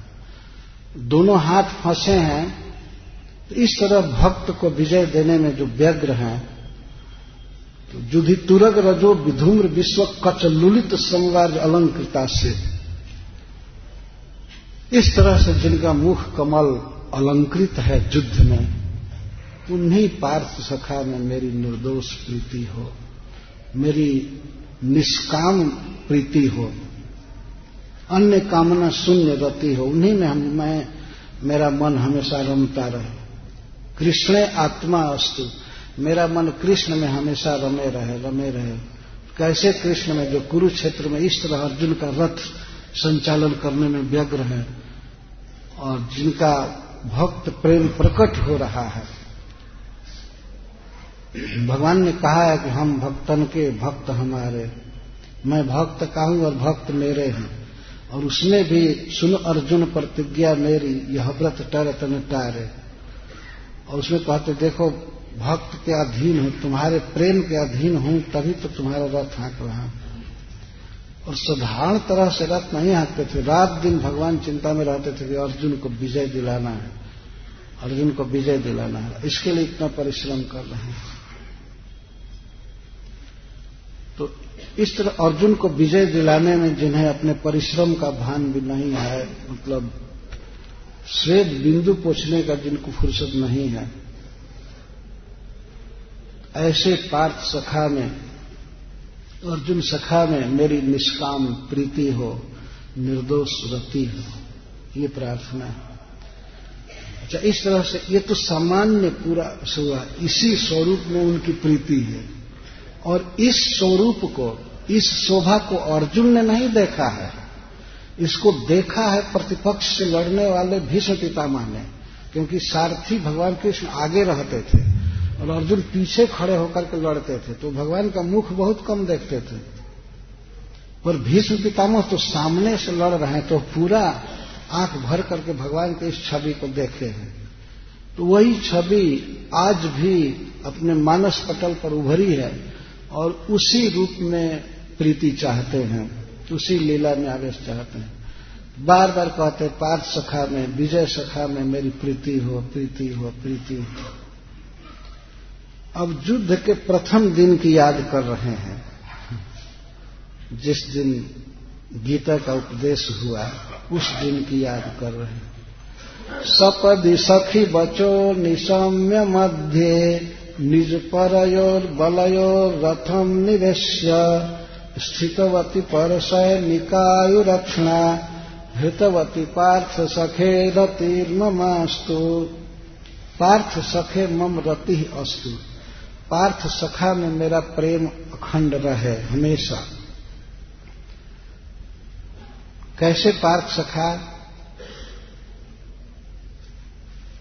सपदि सखी बचो निशम्य, अपने मित्र की, अर्जुन की बात सुन करके तुरंत ही अपने रथ को अपनी सेना और शत्रुओं की सेना के बीच में कर दिए। अर्जुन की बात सुनना था सेन और उभयोर मध्य रथम स्थापे में चित जब दोनों पक्ष से चुनौती प्रति चुनौती हो गई, भीष्म पितामह ने शंख बजाया था पहले। इसके बाद कौरव वीरों ने अपना अपना शंख बजाया, नगाड़ा या युद्ध के बाद ये सब बजाए। जब वे शांत हुए तो इसके बाद भगवान ने शंख बजाया, उनका जवाब दिया। फिर अर्जुन बजाए, महाराज युधिष्ठिर, भीमसेन, नकुल सहदेव, सभी था शंख बजाए। शंख ध्वनि इतना विकट हुई थी। संजय जी कहते हैं कि जब कौरव बाजे बजाए सारा, जुझाऊ बाजे, युद्ध के बाजे तो सर घोषस तुम लो भवन। क्या हुआ? बहुत घनघोर आवाज़ हुई। लेकिन पांडव वीरों पर उसकी क्या प्रतिक्रिया हुई, इसका कुछ भी वर्णन नहीं कर रहा। कुछ नहीं हुआ। हाँ आवाज़ खूब हुई। लेकिन जब पांडव पक्ष के वीर केवल शंख बजाए, केवल शंख, अन्य बाजा नहीं तो इस इस पक्ष से भगवान शंख बजा रहे थे और अर्जुन बजा रहे थे। इनके शंख का नाम भी संजय बता रहे हैं। पाँच जन्यम ऋषिकेशो देव दत्तम धनंजय। एक शंख का नाम। और भीमसेन तो मनुष्य की खोपड़ी बजाए, महाशंख कहते हैं उसको।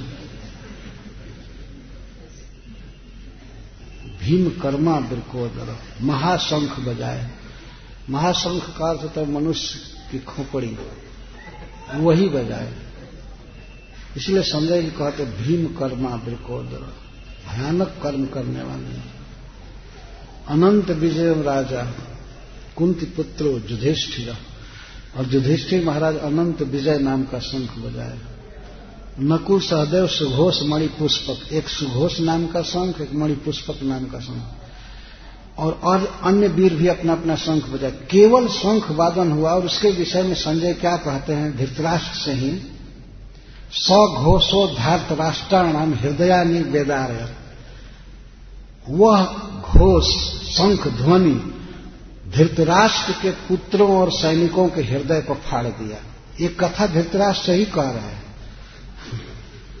तो धातराष्ट्राणाम हृदयानी बेदार हृदय को विदीर्ण कर दिया, फाड़ दिया। मतलब उनके युद्ध का उत्साह समाप्त हो गया। हृदय फाड़ दिया, उत्साह चला गया, इतना ही नहीं गया, कितने के पैंट शैन खराब हो गए। केवल शंख ध्वनि से। और कितने वाहन से गिर गए, बेहोश है चक्कर आ गया। केवल इस पक्ष में भगवान है ना। सैनिक कम है, लेकिन इधर घोष जो हुआ तो धृतराष्ट्र के सैनिकों का दिल दहला दिया, दुर्योधन आदि का। और सब गिर गए, बेहोश हो गए। कुछ अवसर दिया गया उनको ठीक होने के लिए। तो अथ व्यवस्थितान दृष्टवा धात राष्ट्रन कपि ध्वज जब व्यवस्थित हो गए फिर से, जो गिर गए थे, उठ करके जैसे जैसे घोड़ा पर चढ़े, रस पर चढ़े, हाथी पर चढ़े, हथियार सब गिर गए थे। उनको ऐसा लगा कि बिजली गिर गई सबके ऊपर। शंख ध्वनि ऐसी हुई थी। तो अथ व्यवस्थितान दृष्टवा धात राष्ट्र जब धृतराष्ट्र के सैनिकों को मतलब दुर्योधन के सैनिकों को, उनके पुत्रों को धृतराष्ट्र के पुत्रों को देखे व्यवस्थित हो गए, तब हनुमान जी जिनकी जिनके ध्वजा पर है, वे कपि ध्वज श्री अर्जुन प्रवृत्ति शस्त्र संपाते धनुरुद्यम में पांडवा। जब अब चुनौती का उत्तर दिया गया था, शंखवादन दोनों तरह से हो गया तो शस्त्र संपात अब होने ही वाला था। अब बाण वर्षा और हथियारों की वर्षा होने ही वाली थी। होने वाली थी तब तक तो अर्जुन के मन में क्या हुआ, भगवान ने प्रेरणा दिया, धनु उद्यम में वे खड़े हो गए रथ पर, और धनुष को ऊँचा करके दोनों साइड में ऐसे दिखाए रुको धनु उद्यम्य, उद्यम का धनुष उठा करके, धनुष चार हाथ से लंबा होता है छह फीट लंबा होता है। तो उसको उन्होंने दिखाया दोनों दल में, एक सिंगल की तरह, रुको रुको ऐसे धनुर्दम में पांडवा। जबकि युद्ध चालू होने वाला था, लेकिन अर्जुन एक विश्वविख्यात योद्धा थे, महान व्यक्ति थे तो उनके बात को लोगों ने माना। इतनी बिगुल बज चुका था आह्वान हो चुका था, आओ आओ, ये आवाज़ भी आई थी और शंख वादन हो गया, लेकिन अर्जुन के रुकने से रुक गए। तो अर्जुन ने उस सभा के बीच में बड़े ही उत्साह से रोक दिए और हृषि के हृषि के समतदा के मिद महीपते, हे महीपते, हे धृतराष्ट्र महाराज तब अर्जुन ने हृषिकेश से यह कहा, रुक करके युद्ध रुक गया। तो अर्जुन बोले से नयो और उभय और मध्य रथम स्थापय में अच्छित उसी की याद कर रहे भीष्म पितामह, क्योंकि भीष्म पितामह के सामने ही वो इस चर्चा हो रही थी। तो संजय जी कहते हैं अर्जुन कहते हैं कि, हे अच्युत हे अपने स्वरूप से कभी च्युत नहीं होने वाले, अपनी महिमा से कभी गिरने नहीं वाले। हमारे रथ को आप दोनों सेनाओं के बीच में खड़ा कीजिए। भगवान चकित हो गए रे दोनों सेना के बीच में रथ खड़ा करना। अपने पक्ष में रह करके लड़ना है ना? कहे और उभयोर मध्य उभयो सेनयो मध्य, दोनों सेना के बीच में मे रथम स्थापय। मेरे रथ को खड़ा कीजिए। क्या क्या बात हो गई? क्यों? मान लीजिए भगवान पूछेगा ना, बीच में क्यों खड़ा करें? लेकिन भगवान पूछे नहीं जिम ही अर्जुन कहे, कहीं ले जाकर खड़ा कर दिए लेकिन फिर भी गीता की टीकाओं में बात प्रश्न किया गया है क्यों क्यों खड़ा करें जावत देता निरीक्षे हम, जोधु कामा नवस्थिता अच्छा भगवान ने मानो पूछा कितना देर खड़ा रखे? जब तक मैं युद्ध की कामना वाले इन सैनिकों को देख नहीं लेता हूँ तब तक रथ खड़ा रखिए भाई, पर्पस भी सुना दिए कि जो युद्ध करने की इच्छा से जो आए हैं, उनको मैं देखना चाहता हूँ। कई मया सहजोधव्यम अस्मी ग्रहण समुद्र में, किनके किनके साथ मुझे लड़ना होगा? एस्टिमेट तो करना चाहिए ना, बिना सोचे समझे आदमी को फंस नहीं जाना चाहिए। कौन कौन लोग आए हैं, जरा उनका चेहरा देख लें, हम भी तैयारी कर लें एस्टिमेट कर लें। तो पहले दुर्योधन एस्टिमेट किया था तो द्रोणाचार्य को जाकर के उकसाया। वो डर गया था। अब अर्जुन के मन में इच्छा हुई, क्योंकि ऋषिकेश इंद्रियों के जो प्रवर्तक हैं, वो प्रेरणा दे रहे थे। उनको तो उपदेश करना था जगत के हित के लिए, अर्जुन को बहाना बना करके। तो वे ऐसी प्रेरणा तो सैनिक देखने की इच्छा हो गई। कई मया सहजो किन किन किन के साथ मेरा युद्ध होगा? मैं देखना चाहता हूँ इस रण समुद्र में। इसलिए आप जुच्यमानन अवेक्षे हम। युद्ध करने की इच्छा वालों को मैं देखना चाहता हूँ, अवेक्षे अहम। जुच्यमानन अवेक्षे अहम। ये ये तेत्र समागत जो लोग यहाँ आए हैं और युद्ध की इच्छा से आए हैं, मैं उनको देख लेना चाहता हूँ। धात राष्ट्र से दुर्बुद्धे युद्धे प्रिय चिकित्सा विशेष करके मैं उन लोगों का चेहरा देखना चाहता हूँ, जो दुर्बुद्धि धृतराष्ट्र पुत्र का प्रिय करने के लिए यहाँ आए हुए हैं। धृतराष्ट्र से कथा कही जा रही है। और कह रहे संजय, कि अर्जुन ने कहा कि दुर्बुद्धि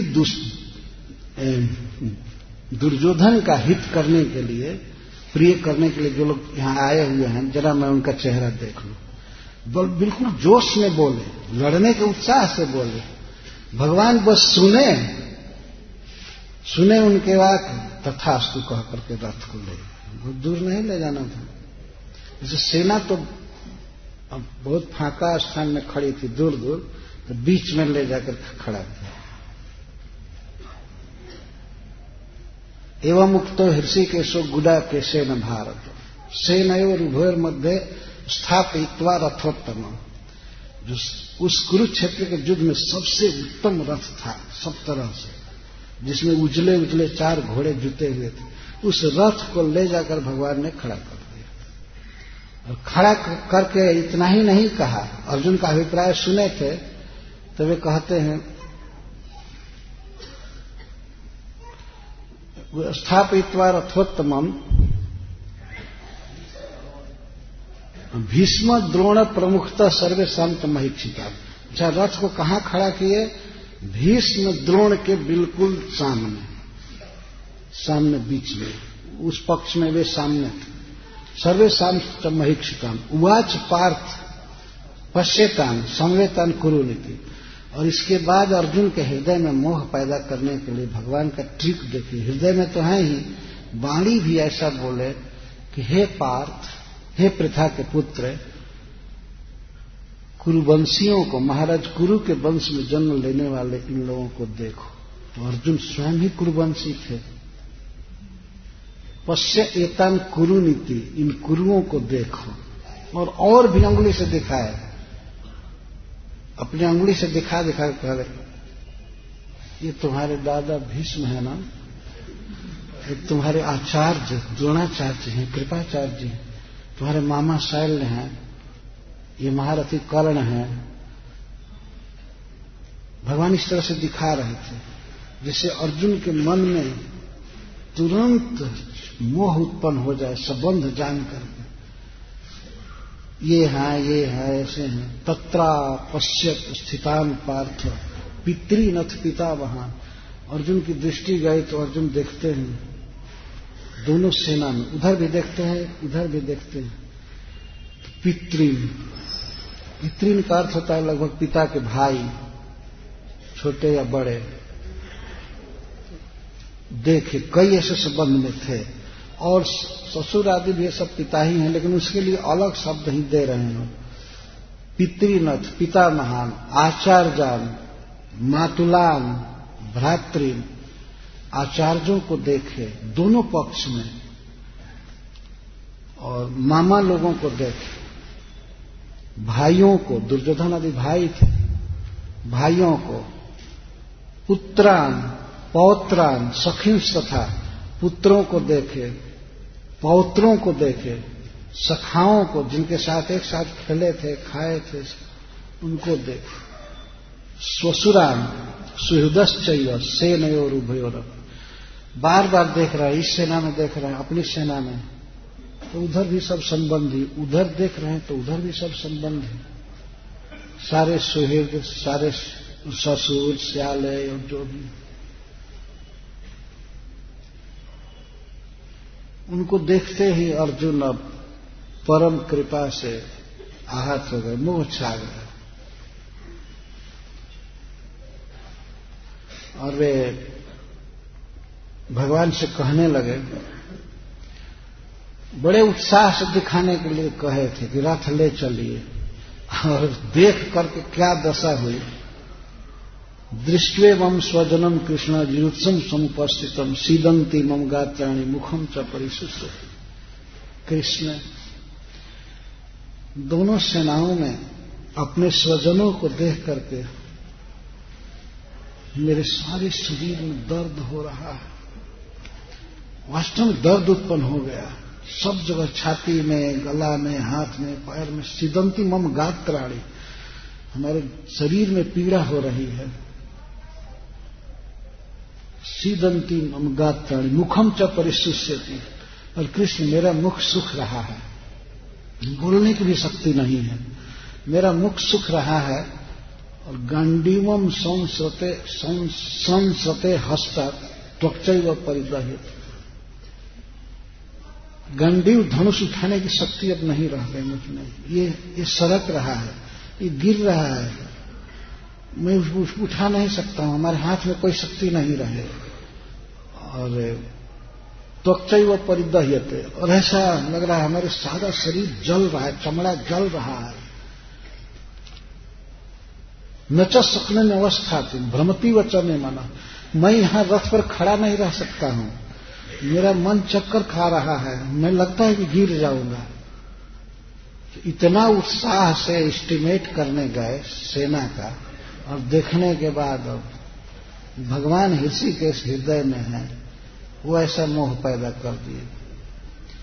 न च सकनोमी अवस्था तो मैं अवस्थान करने के योग्य नहीं हूँ, खड़ा मैं नहीं रह सकता।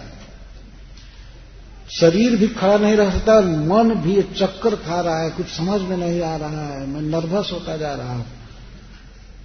निमित्तानी च पश्यामी विपरीतानी के सब और जो निमित्त मैं शकुन देख रहा हूँ बहुत से शकुन देख रहा हूँ, शरीर में, आकाश में और धरती में।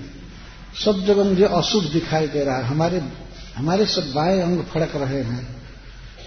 मैं शुभ नहीं देख रहा हूँ। न च श्रेयोनुपश्यामी हत्वा स्वजन माहवे मैं विचार करके देख रहा हूँ, भैया, क्यों यह स्थिति तुम्हारी हो गई? मान लीजिए भगवान पूछ दें, यह स्थिति क्यों हो गई? मैं इस युद्ध में अपना कोई श्रेय नहीं देख रहा हूँ, कल्याण नहीं देख रहा हूँ, इसमें हमारा कोई हित नहीं होगा। इस युद्ध में अपने बंधुओं को मार करके मैं कोई भी भलाई नहीं देख रहा हूँ। हत्वा स्वजन आह आहो मैंने युद्ध। में मैं अपने स्वजनों को मार करके कोई भलाई नहीं देख रहा तो भगवान ने मानो कह दिया क्या, क्यों नहीं मंगल है? क्यों नहीं भलाई है? राज्य मिलेगा, सुख मिलेगा, भोग मिलेगा। न कांक्षे विजयम कृष्ण, न च राज्यम सुखानी च। हमें राज्य नहीं चाहिए, हमें सुख भोग नहीं चाहिए। किम भोगे न गोविंद? किम राज्य न गोविंद? भोगे जीवते नवा क्या इससे सुख मिलेगा? हमारा क्या प्रयोजन है? राज्य हम लेकर क्या करेंगे?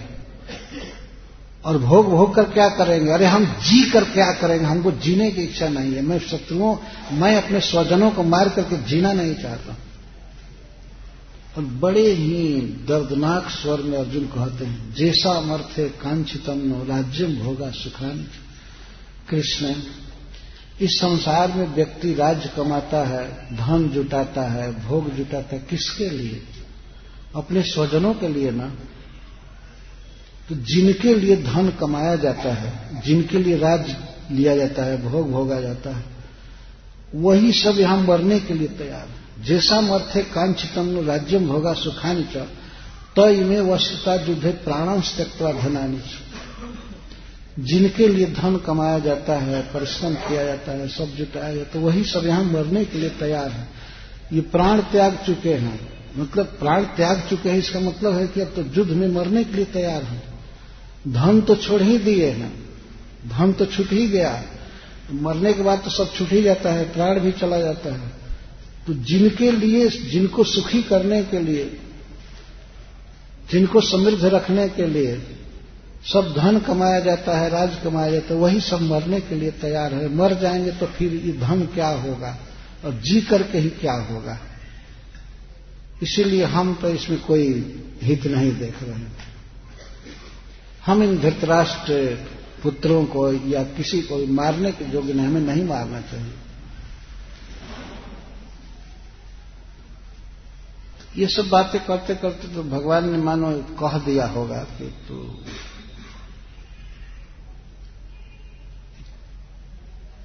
क्या दोष है? इसमें और क्या दोष है? मान लो, राज भोगने में, या इनकी हत्या करने में क्या दोष? तो कहते हैं कि इससे स्वजनों का विनाश होगा। हमें पूरा याद नहीं है, लेकिन मैं थोड़ा थोड़ा याद करके कह रहा हूँ। जदप्येते न पश्यंती लोभो पहत चेत स भगवान ने कह दिया, लेकिन ये तो ऐसा नहीं सोच रहे, तुम तो सोच रहे कि हमारे स्वजन हैं, इनको मारने से हमारा हित नहीं होगा, लेकिन ये तो सब तुम्हारे विरुद्ध लड़ने के लिए तैयार हैं। ये तो सब कुछ नहीं देख रहे हैं। तब अर्जुन कहते जदप ये न पश्यंती लोभोपहत चेत स। यद्यपि ये लोभ से उपहत बुद्धि वाले हैं, इनकी बुद्धि मारी गई है, ये नहीं देख रहे हैं, कुल क्षय कृतम दोषम मित्र द्रोहे चपात कब यदि ये नहीं समझ रहे हैं इनकी बुद्धि काम नहीं कर रही लोभ के कारण कि कुल का नाश करने में कितना बड़ा दोष होता है और अपने मित्रों से, संबंधियों से, द्रोह करने में, बैर करने में कितना घाटा होता है, ये नहीं समझ रहे हैं इस पाप को। कथन गेम अस्मा भेद लेकिन हम लोगों को क्यों नहीं जानना चाहिए? हम लोग तो जानते हैं ना, हम लोग विद्वान हैं, समझदार हैं।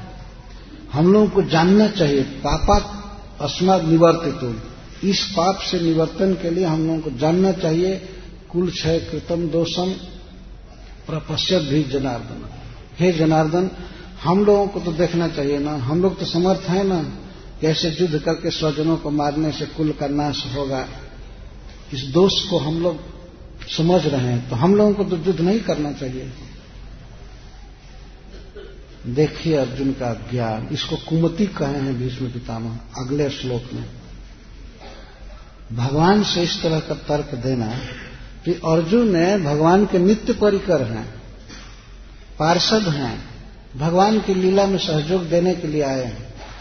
कृष्ण के अलावा कहीं चितवृत्ति नहीं जानी चाहिए। कृष्ण की आज्ञा के अलावा अगर कुछ करना नहीं चाहिए। न करते हैं पार्षद लोग। और कृष्ण वहीं रथ पर बैठे हैं और उनकी बात न मान करते। और बंधुओं के प्रति इतनी ममता करना, ये हमारे ससुर हैं, हमारे मामा हैं, ये हमारे पौत्र हैं, हमारे पुत्र हैं, हमारे साले हैं, ये आचार्य हैं, ये हैं, वो हैं। भगवान रथ पर बैठे हुए हैं। वे कहते हैं, हम लोग पाप करने जा रहे हैं। इसका अर्थ है कि वे कह रहे हैं कि तुमको भी बुद्धि नहीं है, तुम पाप कराने जा रहे हो। सारथी बन करके सबकी हत्या कराना चाहते हैं। इतना अच्छे भगवान पर कर देना, ये पार्षद के लिए कुमति है। यद्यपि सांसारिक दृष्टि से अर्जुन का विचार बहुत उन्नत है। इस तरह से स्नेह और दया का भाव होना कितनी ऊंचाई है वास्तव में अर्जुन में। संसारिक दृष्टि से देखा जाए तो ऐसा विचार बहुत कम लोगों के मन में होता है। अपने बंधुओं के प्रति, संबंधियों के प्रति प्रेम होना, दया होना, भोग भोगने की लालसा न होना, राज नहीं चाहिए, भोग नहीं चाहिए, ये तो अच्छा चीज़ है ना। लेकिन भगवान की बात न मानना और भगवान को भी ये कहना कि पाप कराने जा रहे हैं। कुल का क्षय कराने जा रहे हैं।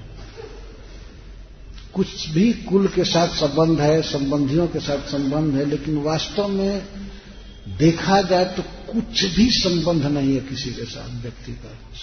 केवल संबंध कृष्ण के साथ है व्यक्ति का। किसी का भी, केवल संबंध उनके साथ है। और ये तो दो दिन का संबंध है, कोई पति बन गया, कोई पत्नी बन गई, कोई भाई बना, मामा बना, ससुर बना, ये सब। जब तक ये शरीर है, ये शरीर का संबंध है, आत्मा का नहीं, कृष्ण के साथ तो आत्मा का संबंध है। और आत्मा शरीर बदलने पर मरता नहीं, वो निरंतर रहेगा, अनादिकाल से है, अनंत काल तक रहेगा। कृष्ण संबंधी है, वही असली माँ है, वही असली पिता है, वही असली भाई हैं, पति हैं, सब कुछ हैं वे, स्वामी हैं। बस उनकी आज्ञा मानना जीव का धर्म है। किसी भी स्थिति में तो व्यक्ति इन लौकिक संबंधों को देख करके भगवान के साथ अपने संबंध को नहीं समझ पाता। भगवान को जीवन में महत्व तो नहीं देता। यही कुमति है। यदि लौकिक दृष्टि से बहुत उन्नत विचार है, लेकिन भक्ति की दृष्टि से, परमार्थ की दृष्टि से देखा जाए तो इस तरह से परिवार की चिंता करना परिवार के भूत की भविष्य की चिंता करना और भगवान रथ पर बैठे हैं उन, उनको कोई भी आदर नहीं करना जो हृदय में बैठे सबके शरीर रथ में वे हैं लेकिन भगवान का कोई कदर नहीं। कभी भगवान की आरती नहीं भगवान को भोग नहीं लगाना और कुछ नहीं करना। केवल परिवार संबंधी ये माया में व्यक्ति पड़ा रहता है। यह कुमति है। इसका भगवान ने हरण किया। तो भीष्म पितामह उस दिन की याद करें तो अर्जुन ये कहते हैं कि ए, कुल का क्षय होगा कुल धर्म नष्ट हो जाएँगे। युद्ध से सबसे बड़ी बड़ी जब दुरस्थिति या सबसे बड़ा दोष आएगा वो क्या होगा? कि कुल में जब बड़े बूढ़ों का भी युवकों का भी वध हो जाएगा। तो धर्म, जो कुल का धर्म है, जाति का धर्म है, नष्ट हो जाएगा तो अधर्म बढ़ जाएगा। जो नहीं करना चाहिए, वो बढ़ जाएगा। जो करना चाहिए, वो नहीं होगा। शास्त्र के नियम लोग नहीं मानेंगे अधर्म होने से अधर्मा भी भवात कृष्ण प्रदुष्यंत कुल स्त्रिय अधर्म होने से कुल की स्त्रियाँ दूषित हो जाएँगी। दूषित हो जाएँगी मतलब अयोग्य व्यक्ति उन्हें भोगेंगे और उनसे जो संतान होगी वो वर्ण संकर होगी। और ऐसा कहा गया है कि जब वर्ण संकर होते हैं तो वे कुल के जो नियम हैं, जाति के नियम है, उसका पालन नहीं करते। वर्ण संकर ऐसे होते हैं। तो वर्ण संकर कारक लोग जो हैं, जैसे हम लोग होंगे, अगर युद्ध कर रहे हैं तो स्त्रियाँ दूषित होंगी, और स्त्रियों के दूषित होने से वर्ण संकर उत्पन्न होंगे। वर्ण संकर कुल के धर्म, जाति धर्म, इन सब का पालन नहीं करेंगे तो पितर भी नरक में गिर जाएँगे। जो ऊँचे लोकों में है, वे भी नरक में गिर जाएँगे। और भविष्य में कोई सदगति नहीं पाएगा, क्योंकि लुप्त पिंडोदक क्रिया पिंड दान करने की, जल दान करने की क्रियाएँ सब लुप्त हो जाएँगी। ये अर्जुन को चिंता है। और किसी भी व्यक्ति को वास्तव में चिंता करनी चाहिए। अर्जुन जिसकी चिंता कर रहे थे, वो काल तो इसमें वर्तमान है। कि पिंड उदक की क्रिया सब समाप्त देख ही रहे हैं। अहो बत महत पापम कर तुम व्यवसिता पयम जजराज्य सुखलोभ है ना हम तुम स्वजन मुद्यता। फिर कृष्ण को शान करके कह रहे हैं हम लोग महापाप करने जा रहे हैं। अपने स्वजनों को मारने के लिए इतनी तैयारी करके और उद्यत हो गए हैं। हम लोग महापापी हैं, पाप करने जा रहे हैं। भगवान ने कह दिया तुम इनके साथ नहीं लड़ोगे तो ये तो तुमको मारेंगे। तो अर्जुन कहते हैं, यदि माम प्रतिकार और शस्त्रम शस्त्र पाड़य धातराष्ट्र रणे हम तन्ने छेन तरम भवे।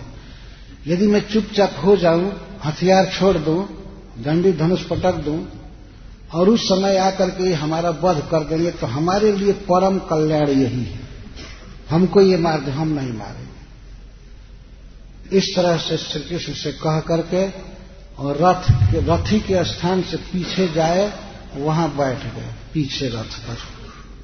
पिछले भाग पर। और विशुद्ध सशरम चापम। अपना तरकष्ट बाढ़ और धनुष भी पटक दिए और कहे हम नहीं लड़ेंगे। हम ऐसा नहीं करें। आँखों में आँसू भर आया। वास्तव में शोक न हो गए, विषाद न हो गए। तो संजय कहते हैं कि इस प्रकार से भगवान कृष्ण से कह करके अश्रु पूर्णा कुलक्षण अश्रु पूर्णा कुलक्षण आँसू से भर गया और गला गदगद हो गया, वो खड़ा नहीं रह सके वास्तव में। बैठ गए। कहे थे नच सकने में अवस्था तुम रथ पर खड़ा नहीं रह सकता वो खड़ा नहीं रह पाए। उनको उनको बिल्कुल बेहोशी जैसी आ गई और पीछे बैठ गए। रो रहे थे। तो ये सोच रहे थे कि भगवान हमारी बात का अनुमोदन करेंगे। कहेंगे अच्छा ठीक है ठीक है। अनाउंस कर दिया जाए कि युद्ध नहीं होगा आप चले घर। वो ये सोच रहे थे। तब तक तो भगवान ने इतना बड़ा कुठारा घात किया चट्टान ही पटक दिया अर्जुन पर। अर्जुन के विचार को उन्होंने इतना गलत कहा।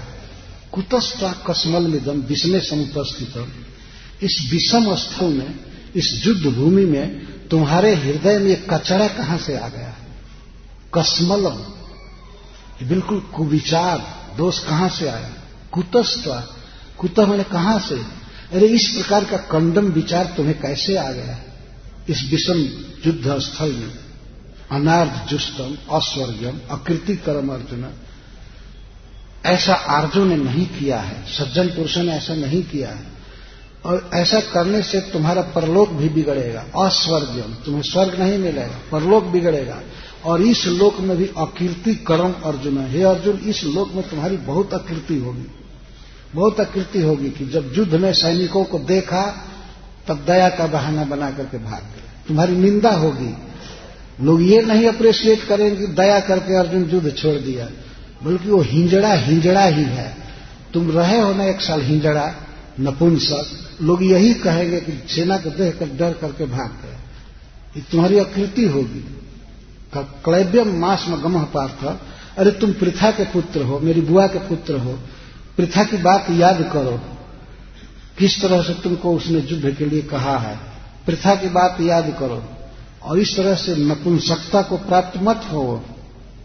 क्षुद्रम हृदय दौर दौर्बल्यम तत्वोत्तिष्ठ परम तप। अरे तुम सदा शत्रुओं को नाश कर, शत्रुओं का नाश करने में समर्थ हो। तुम ये हृदय की दुर्बलता छोड़ो हृदय की कमज़ोरी छोड़ो। भगवान ने इस अर्जुन के महान विचार को हृदय की दुर्बलता कह दिया अर्जुन के लिए सबसे भारी निंदा थी। क्लैब्यम मास में गमह पार्थ।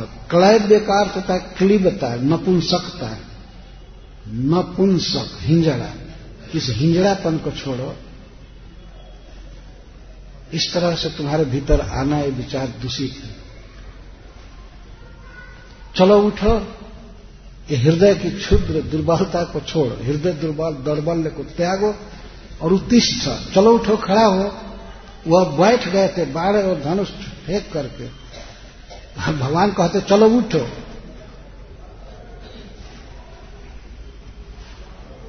जब भगवान ने इस तरह से उनके विचार पर आक्षेप किया, गलत ठहराया तो अर्जुन सहन नहीं कर, तुरंत कहते हैं कथम भीष्म हम संख्य द्रोणम च अरिसूदन नहीं द्रोणम च मधुसूदन। इसुभी प्रतिज्योत्स्यामी पूजार और अरिसूदन एक ही श्लोक में मधुसूदन और अरिसूदन भगवान को संबोधित किए। मैं भीष्म पितामह के साथ बाण, भीष्म पितामह पर बाण कैसे चलाऊँगा? द्रोणाचार्य पर मैं बाण कैसे चलाऊँगा? इस तरह से कह रहे हैं। पुजार हो, ये हमारे पूजा के योग्य हैं। हमारे सम्मान के योग्य हैं। मैं उन पर बाण कैसे चलाऊँगा?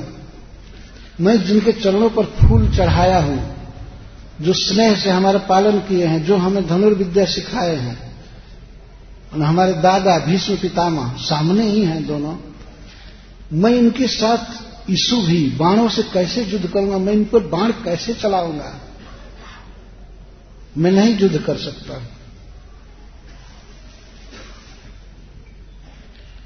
गुरु न हत्वा ही महानुभावान।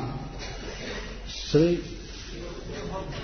श्रेय भोक्तुम भैक्षमपी है लोके। हत्वार्थ कामांश गुरु निहैव भुंजीय भोगा रुधिर प्रदिग्धा मैं इन गुरुओं का वध न करके इन पर बाण न चला करके अगर मुझे यह स्थिति आ जाए कि मुझे भिक्षा मांगना पड़ेगा, मैं राजा का पुत्र हूँ, लेकिन फिर भी अगर मुझे भिक्षा मांगना पड़े, क्षत्रिय होकर भी भिक्षा मांगना उसके लिए मरण है, फिर भी मैं भिक्षा मांगने के लिए तैयार हूँ, लेकिन मैं भीष्म पितामह पर और गुरु द्रोणाचार्य पर मैं बाण नहीं चला सकता। भिक्षा मांग करके जी जाऊँगा, ये हमारे लिए कल्याण की बात है।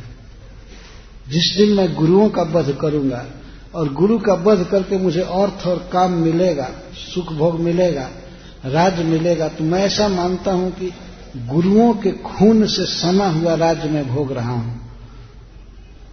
गुरुजनों के, दादा के और द्रोणाचार्य के और कई गुरुजन हैं, इनके खून से सना हुआ मैं भोग नहीं भोग सकता।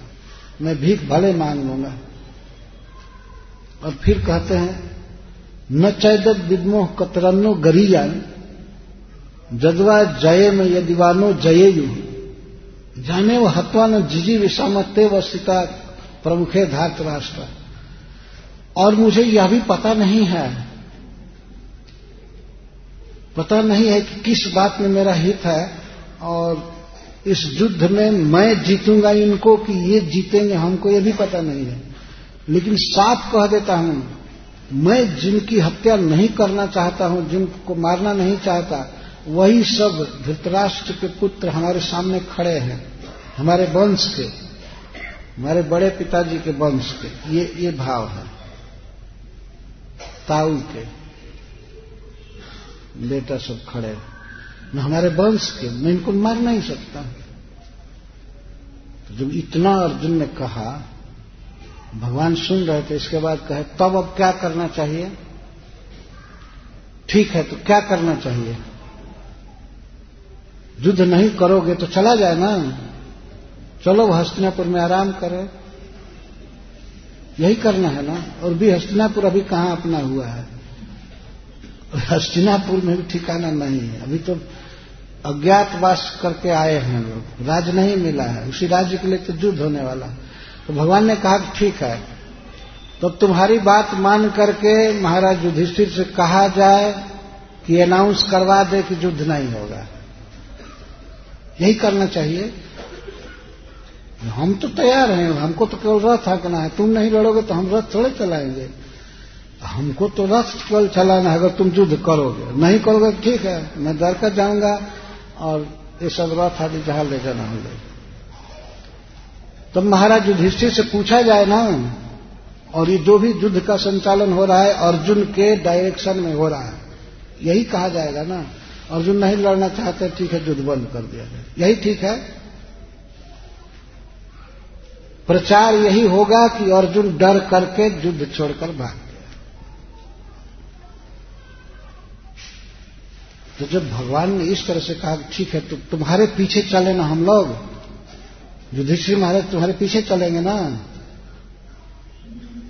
तब अर्जुन यहीं पर अब चक्कर खाने लगे।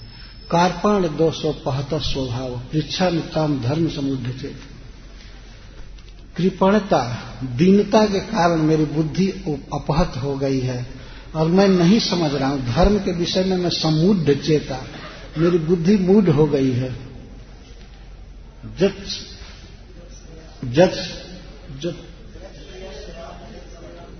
तन में तो हमारा जिसमें हित है हम नहीं कह सकते। हमारी बुद्धि काम नहीं कर रही है कि हमारा क्या कर्तव्य है। तो हमारा जिस बात में हित है, लड़ाई करने में है कि लड़ाई नहीं करने में, आप विचार करके कहिए। आप विचार करके कहिए। तो भगवान ने कहा कि अरे भाई, तुम रथी हो और ऊपर से मित्र हो। तुमसे हम क्या कहें? नहीं नहीं, हम मित्र इस समय नहीं हैं। हम आपके शिष्य हैं। हम आपके शिष्य हैं, आप हमको सिखाइए। माम साधी, माम प्रपन्न। मैं आपके शरण में हूँ। देखिए, भगवान भगवान है। कोई कुछ भी हो जाए तो भगवान तो भगवान है और जीव तो जीव है। अर्जुन रथी होते हुए भी कृष्ण को समर्पण कर दी मैं आपका शिष्य हूँ। समझ लो, आप हमारे गुरु हैं। मैं आपकी आपके डायरेक्शन में चल रहा हूँ आपकी बुद्धि से चल रहा हूँ। तब इतना फिलॉसफी क्यों झाड़ रहा हो? तो कहते हैं कि सम, धर्म समुद्ध चेता। मैं अपने धर्म के विषय में समुद्ध चित्त वाला हूँ हमारी बुद्धि काम नहीं कर रही है। आप हमको सिखाइए। और कृष्ण एक बात मैं देख रहा हूँ नहीं प्रपस्या नहीं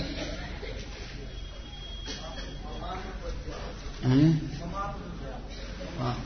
नहीं प्रपस्या में ममापनुद्या जच्छोक मुच्छो सर्मिन्द्रियाणम अवाप घूमा व सपत्न वृद्धम राज्यम सुदानाम अपिचाधिपत्यम मैं ऐसी कोई भी चीज़ नहीं देख रहा हूँ आपके अलावा संसार में किसी को नहीं देख रहा हूँ, जो मेरे शोक को दूर कर दे, शोक को सुखा दे। मुझे इतना शोक हो रहा है जैसे समुद्र में जल ही जल ऐसे शोक ही शोक छाया हुआ है। तीनों लोगों का राज्य मुझे मिले और देवताओं का आधिपत्य भी मुझे मिले, उससे मेरा शोक नहीं जाएगा। तो आप हमको सिखाइए कैसे मेरा शोक जाएगा। लेकिन एक बात है, आप हमको सिखाइए। लेकिन मैं युद्ध नहीं करूँगा। युद्ध के अलावा जो सिखाना हो सिखाइए। इतना अर्जुन दुख में थे और बंधुओं के मुँह में न ज्योत्स्य अंत में भी यही कहे कि हमको सिखाइए, आप हमारे गुरु हैं, सब, लेकिन युद्ध के अलावा सिखाइए। मैं युद्ध नहीं कर न ज्योत्स्य यही लास्ट शब्द था। आप हमको सिखाइए, लेकिन युद्ध नहीं करूँगा। तो ये समर्पण क्या है?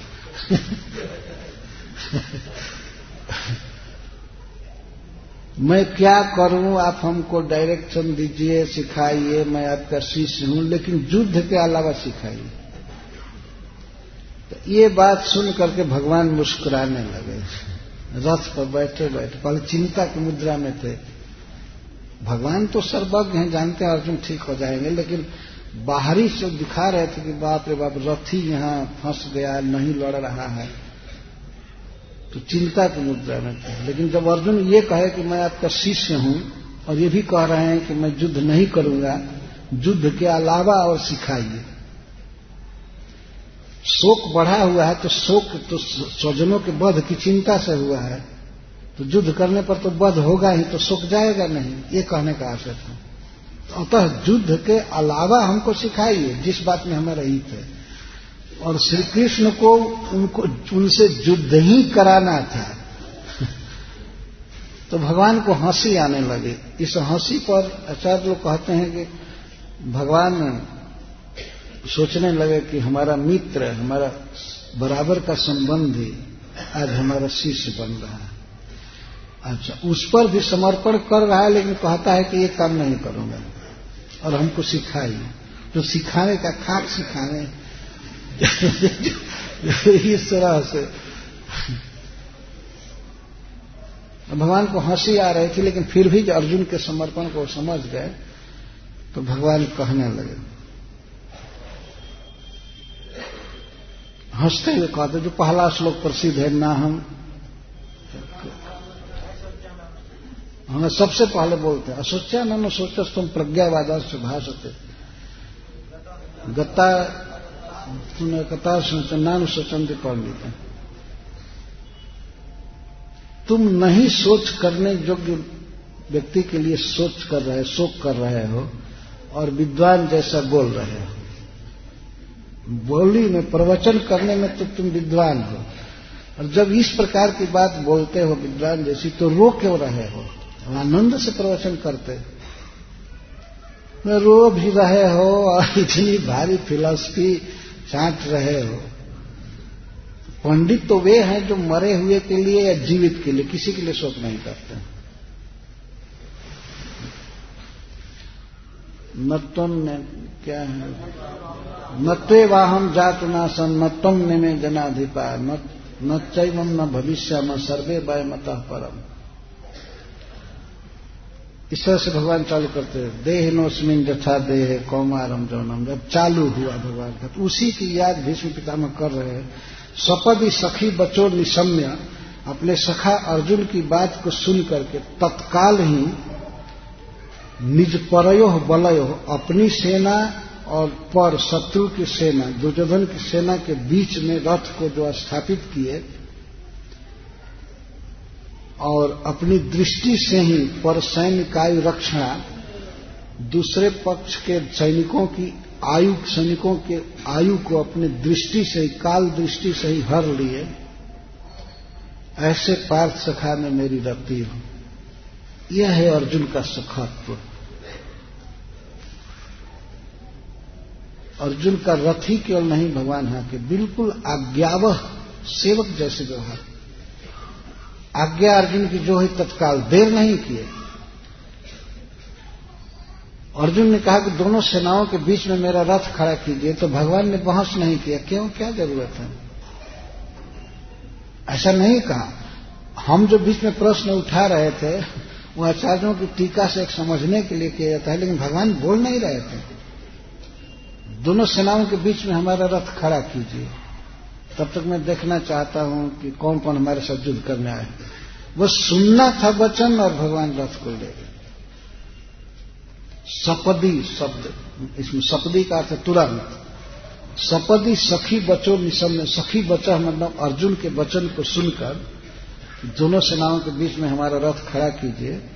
ये सुनते ही भगवान अपने उत्तम रथ को ले जाकर के खड़ा किए सपदी सखी बचो निशम्य, मध्य निज परेर बल पांडव बल को, पांडव सेना को भीष्म पितामह कह रहे हैं, निज श्री कृष्ण पांडवों की सेना को अपनी सेना समझते थे।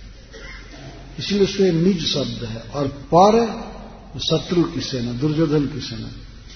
तो अपनी सेना अर्थात पांडवों की सेना और दुर्योधन की सेना, इन दोनों सेनाओं के बीच में मध्य स्थितवती रथ ले जाए, ले गए और वहाँ पर स्थित हो गए। अस्थित होने का है अर्थ है कि अर्जुन से ये नहीं कहे, जल्दी जल्दी देखो, अब लड़ाई करना है, बिगुल बच गया है, अब चालू होना चाहिए। ऐसा नहीं कहे।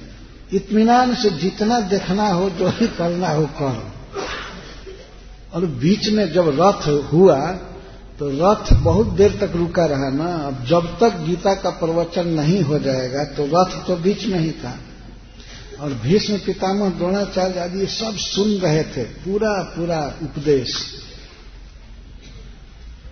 और भगवान की ऐसी व्यवस्था थी, उस युद्ध में कुरुक्षेत्र में उपस्थित है तो बहुत से सैनिकों को ये उपदेश सुनाई दे रहा था। भगवान मेघ के गर्जन के समान बोलते थे। जब बादल आकाश में गरजे तो कई किलोमीटर में आवाज़ जाती है ना। भगवान जब गीता बोल रहे थे तो सारे सैनिक सुन रहे थे। और भगवान का ऐसा प्रभाव है, ऐसी महिमा है वे बोल रहे थे तो सब युद्ध छोड़ करके चुपचाप सुन रहे। ऐसा नहीं कि क्या ये बकवास कर रहे हैं, क्या बीच में बात कर रहे हैं। युद्ध होना चाहिए, ऐसा नहीं भगवान का अद्भुत तेज है, प्रभाव है। अगर भगवान बोल रहे हैं और विश्व का सबसे बड़ा महारथी जब कोई बात हो गई है, पूछताछ कर रहा है तो ठीक ही है, सब लोग रुक गए थे। युद्ध का बिगुल बच जाने के बाद गीता का उपदेश हो रहा है। शांति से भीष्म पितामह आदि आनंद ले रहे हैं, सुन रहे हैं। तो उस दृश्य को भीष्म पितामह आज अपनी मृत्यु के समय, आयुष काल की समाप्ति के समय याद कर रहे हैं कि अपने सखा के वचन को सुन करके जो तुरंत ही अपने रथ को दोनों सेनाओं के बीच में स्थित किए और वहीं रुके और वहाँ से पर सैनिक आयु रक्षण, शत्रु पक्ष के सैनिकों की आयु को अक्षण अपने अक्ष से हर लिए, अपनी काल दृष्टि से हर लिए। भगवान ने श्री कृष्ण अर्जुन को विजय दिलाए तो सैनिकों की आयु को अपनी दृष्टि से हर लिए। दृष्टि से हरने का यह अर्थ है, जब सैनिकों ने, कौरव पक्ष के वीरों ने जब भगवान को देखा तो सबके मन में हो गया कि अर्जुन का विजय निश्चित है, कृष्ण का ऐसा तेज था, प्रभाव था तो उनको देख करके उनका आयु समाप्त ही हो गया। और आयु समाप्त, समाप्ति का एक अर्थ विश्वनाथ चक्रवर्ती ठाकुर कर रहे हैं। भगवान केवल अर्जुन की तत्कालिक कुमति का हरण भी नहीं किए, सैनिकों के प्रारब्ध का हरण कर लिए। वो केवल ये देह, ऐसा नहीं कि ये मरेंगे तो फिर दूसरा देह मिलेगा। ये सारे सैनिक कुरुक्षेत्र के भगवान के धाम में जाएँगे, मुक्त हो जाएँगे, मोक्ष प्राप्त करेंगे। यह अर्थ है। उम्र को हर लिए तो उम्र का यह अर्थ है कि आगे अब प्राकृत शरीर नहीं मिलेगा। उनको भी मुक्त कर दिए क्योंकि कृष्ण सबके प्रति दयालु हैं, सभी उनके पुत्र हैं। उनमें द्वेष भाव किसी के प्रति नहीं है। यह तो उनकी लीला है कि कुरुक्षेत्र के अपने इस धाम में वे खेल रहे थे। ये दिखा रहे थे कि हमारा पक्ष है, शत्रु का पक्ष है, लेकिन वे किसी पक्ष के नहीं है। वे सबके हैं।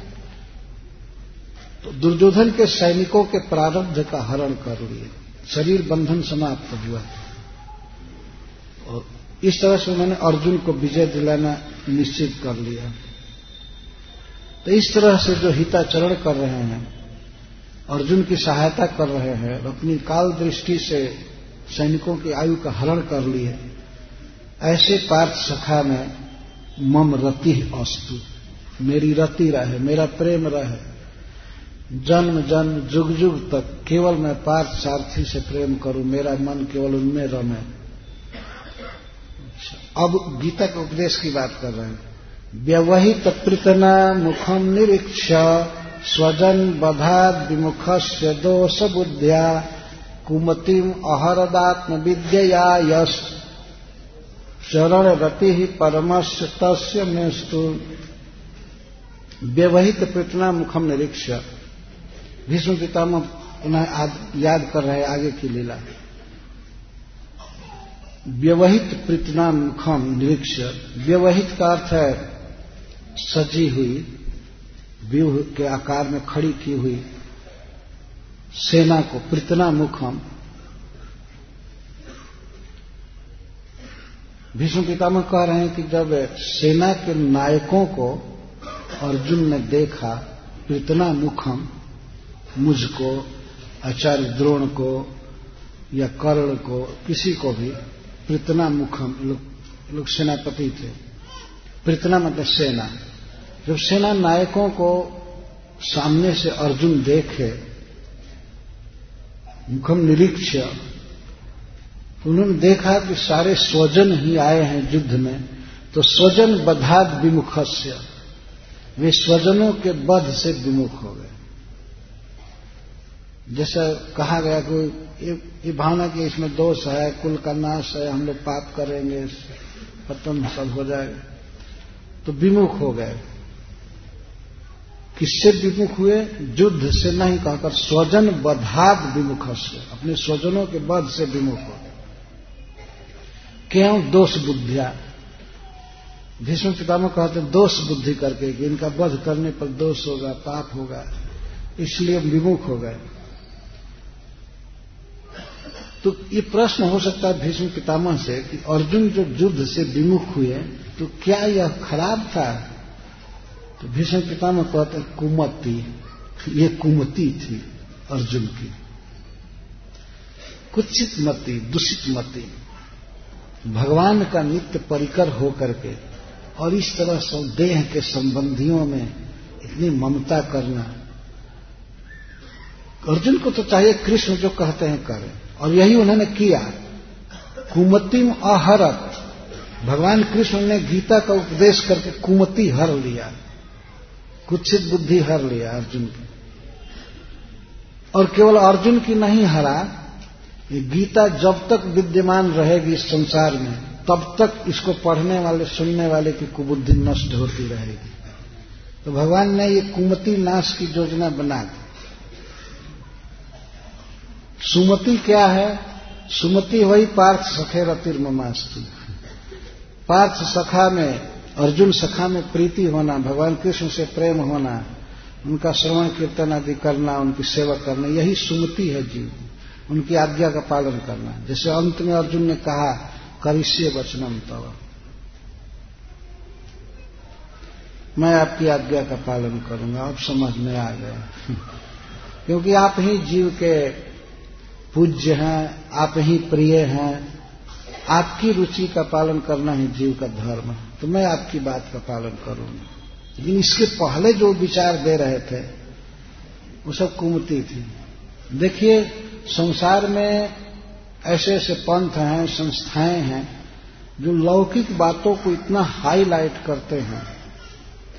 और दुनिया के लोग समझ नहीं पाते ये सोचते यही धर्म है, यही धर्म है, यही धर्म।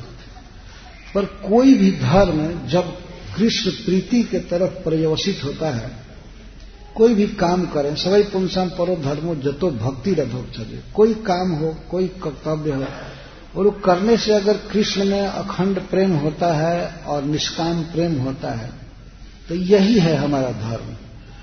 और जो काम करने से कृष्ण से मन हट रहा हो तो वो धर्म नहीं है, चाहे बाहर देखने में कितना भी धर्म लगे। परो धर्मो जतो भक्ति रधोक चले। अहैतुक्य प्रतिहता जजात्मा सुप्रसिद्ध तो कृष्ण में जो प्रेम बढ़ावे, वही काम धर्म है। तो अर्जुन जिस धर्म की दुहाई दे रहे थे, वास्तव में वो स्वयं ही कृष्ण को भूल चुके थे। तो इस दशा में भगवान ने कुमति का हरण किया। कैसे हरण किया? आत्मविद्या आत्मविद्या से। आत्मविद्या आत्म शब्द कृष्ण के लिए है। आत्मविद्या से विश्वनाथ चक्रवर्ती ठाकुर कहते हैं, स्वनिष्ठ विद्या। अपने विषय में भगवान ने ज्ञान दिया है गीता में। अपना ज्ञान दे। कृष्ण के बारे में जब तक जानकारी नहीं हुई, तब तक जीव की कुमति नहीं जाएगी। कृष्ण प्रभु है, ईश्वर हैं, हमारे त्राता हैं, हमारे प्रिय हैं, वही इस जगत को बनाए हैं, वही चला रहे हैं। और वो सबका पालन करेंगे, हमारा कर्तव्य है उनके अधीन रहना, सेवा करना। ये सुनती है, कृष्ण प्रभु हैं, जगत के रचयिता हैं, सभी जीवों के पालक हैं। यह है आत्मविद्या कृष्ण के विषय में। देखिए, पूरे गीता में भगवान ने अपने बारे में कितनी बातें कहा है। तो पंद्रहवें अध्याय में कहते हैं, कई बात में एक बात कहते हैं अहम वैश्वानरो भूतवा प्राणिनाम देहमाश्रितम माश्रितम प्राणापान समाज उत्तम पचा पचामंडम चतुर्विद मैं सभी जीवों के, सभी प्राणियों के शरीर में हूँ, वैश्वानर के रूप में, अग्नि के रूप में, और कोई भी जीव जो खाता है, चतुर्विध, ले, ये चोस, चर, क्या क्या, ये सब पीता है, खाता है, उसको मैं पचाता हूँ। भगवान पचाते हैं। वास्तव हम लोग तो केवल खाते हैं। अब कैसे पचेगा ये हम नहीं कुछ करते हैं। है ना?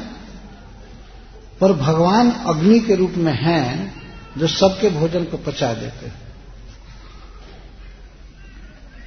एक बार सार्वभौम जी कह रहे थे, कुछ चल रहा था भोजन तो भक्त का हो गया हो गया हो गया। भाई चिंता क्या करते हो? पचाने की जिम्मेवारी खुद भगवान ले रहे खाओ खाओ खाओ। हाँ लेकिन कभी कभी नहीं पचाते हैं तो हॉस्पिटल जाना पड़ेगा। काम भर खाना चाहिए। हॉस्पिटल और टॉयलेट जाना पड़ता है। लेकिन ऐसे देखिए, वास्तव में भगवान पचा रहे हैं। हम लोग तो बाहर अग्नि पर पकाते हैं तो अग्नि भी भगवान की एक शक्ति है, भिन्ना प्रकृति है। भूमि रापो नलो वायु, खम मनो बुद्धिरे वच अहंकारी तीयम में भिन्ना प्रकृति। ये भगवान की भिन्ना प्रकृति है मतलब स्पिरिचुअल नहीं है, जड़ प्रकृति है, लेकिन भगवान की है। तो अग्नि भी भगवान दे रहे तब भोजन पक रहा है। और पकाए हुए भोजन को भी हम पेट में डालते हैं तो वहाँ भी भगवान पचाते हैं। वहाँ भी पचा रहे हैं। प्रत्येक श्लोक में देखिए, कहते मैं पृथ्वी के भीतर गुरुत्वाकर्षण शक्ति के रूप में हूँ और पृथ्वी में रह करके मैं सबको धारण कर रहा हूँ। धारण कर रहे हैं मतलब सभी टिके हुए हैं और धारण और तरह से भूमि में रह करके चेतना दे करके फ़सल उत्पन्न करते हैं, फल उत्पन्न करते हैं, सब कुछ उत्पन्न करते हैं, उसको खा खा करके सब जी रहे हैं। यदि भगवान पृथ्वी में न रहे, गामा विश्व के भूतानी धारिया में हम वो जैसा यदि वे पृथ्वी में न रहे तो एक दाना नहीं हो सकता है। कुछ भी उत्पन्न नहीं होगा अच्छा और दूसरा यदि भगवान उसमें न रहे तो इस पर कोई टिक ही नहीं सकता, खुद ही गिर जाएगी रसातुर चली जाएगी। भगवान धारण कर रहे हैं। खिला रहे हैं, पिला रहे हैं, कई तरह। पुष्णामी चौषधि सर्वा सोमो भूतवा रसात्मक मैं चंद्रमा के रूप में होकर के सारे वेजिटेबल साग, सब्ज़ी, फल आदि को मैं पुष्ट कर रहा हूँ। उन सबको पुष्ट करने के लिए शक्ति चाहिए। चंद्रमा है तो चंद्रमा में शक्ति जो भी है, भगवान की है। तो इस तरह से भगवान सबका पालन करने वाले हैं। श्री कृष्ण के बारे में ज्ञान देना बहुत ज़रूरी है। और सब पढ़ाई, लिखाई और और ज्ञान जो धार्मिक संस्थाओं में भी दिया जाता है वो सब वास्तव में गोबर है बिल्कुल। उससे कुछ होगा नहीं।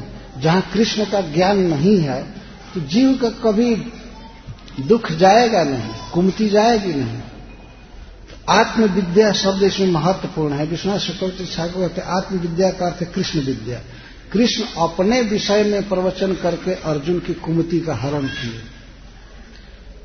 अब भीष्म पितामह जितना गीता का परपट समझे होंगे, कौन समझेगा? इसको आत्मविद्या कह रहे हैं गीता के उपदेश को।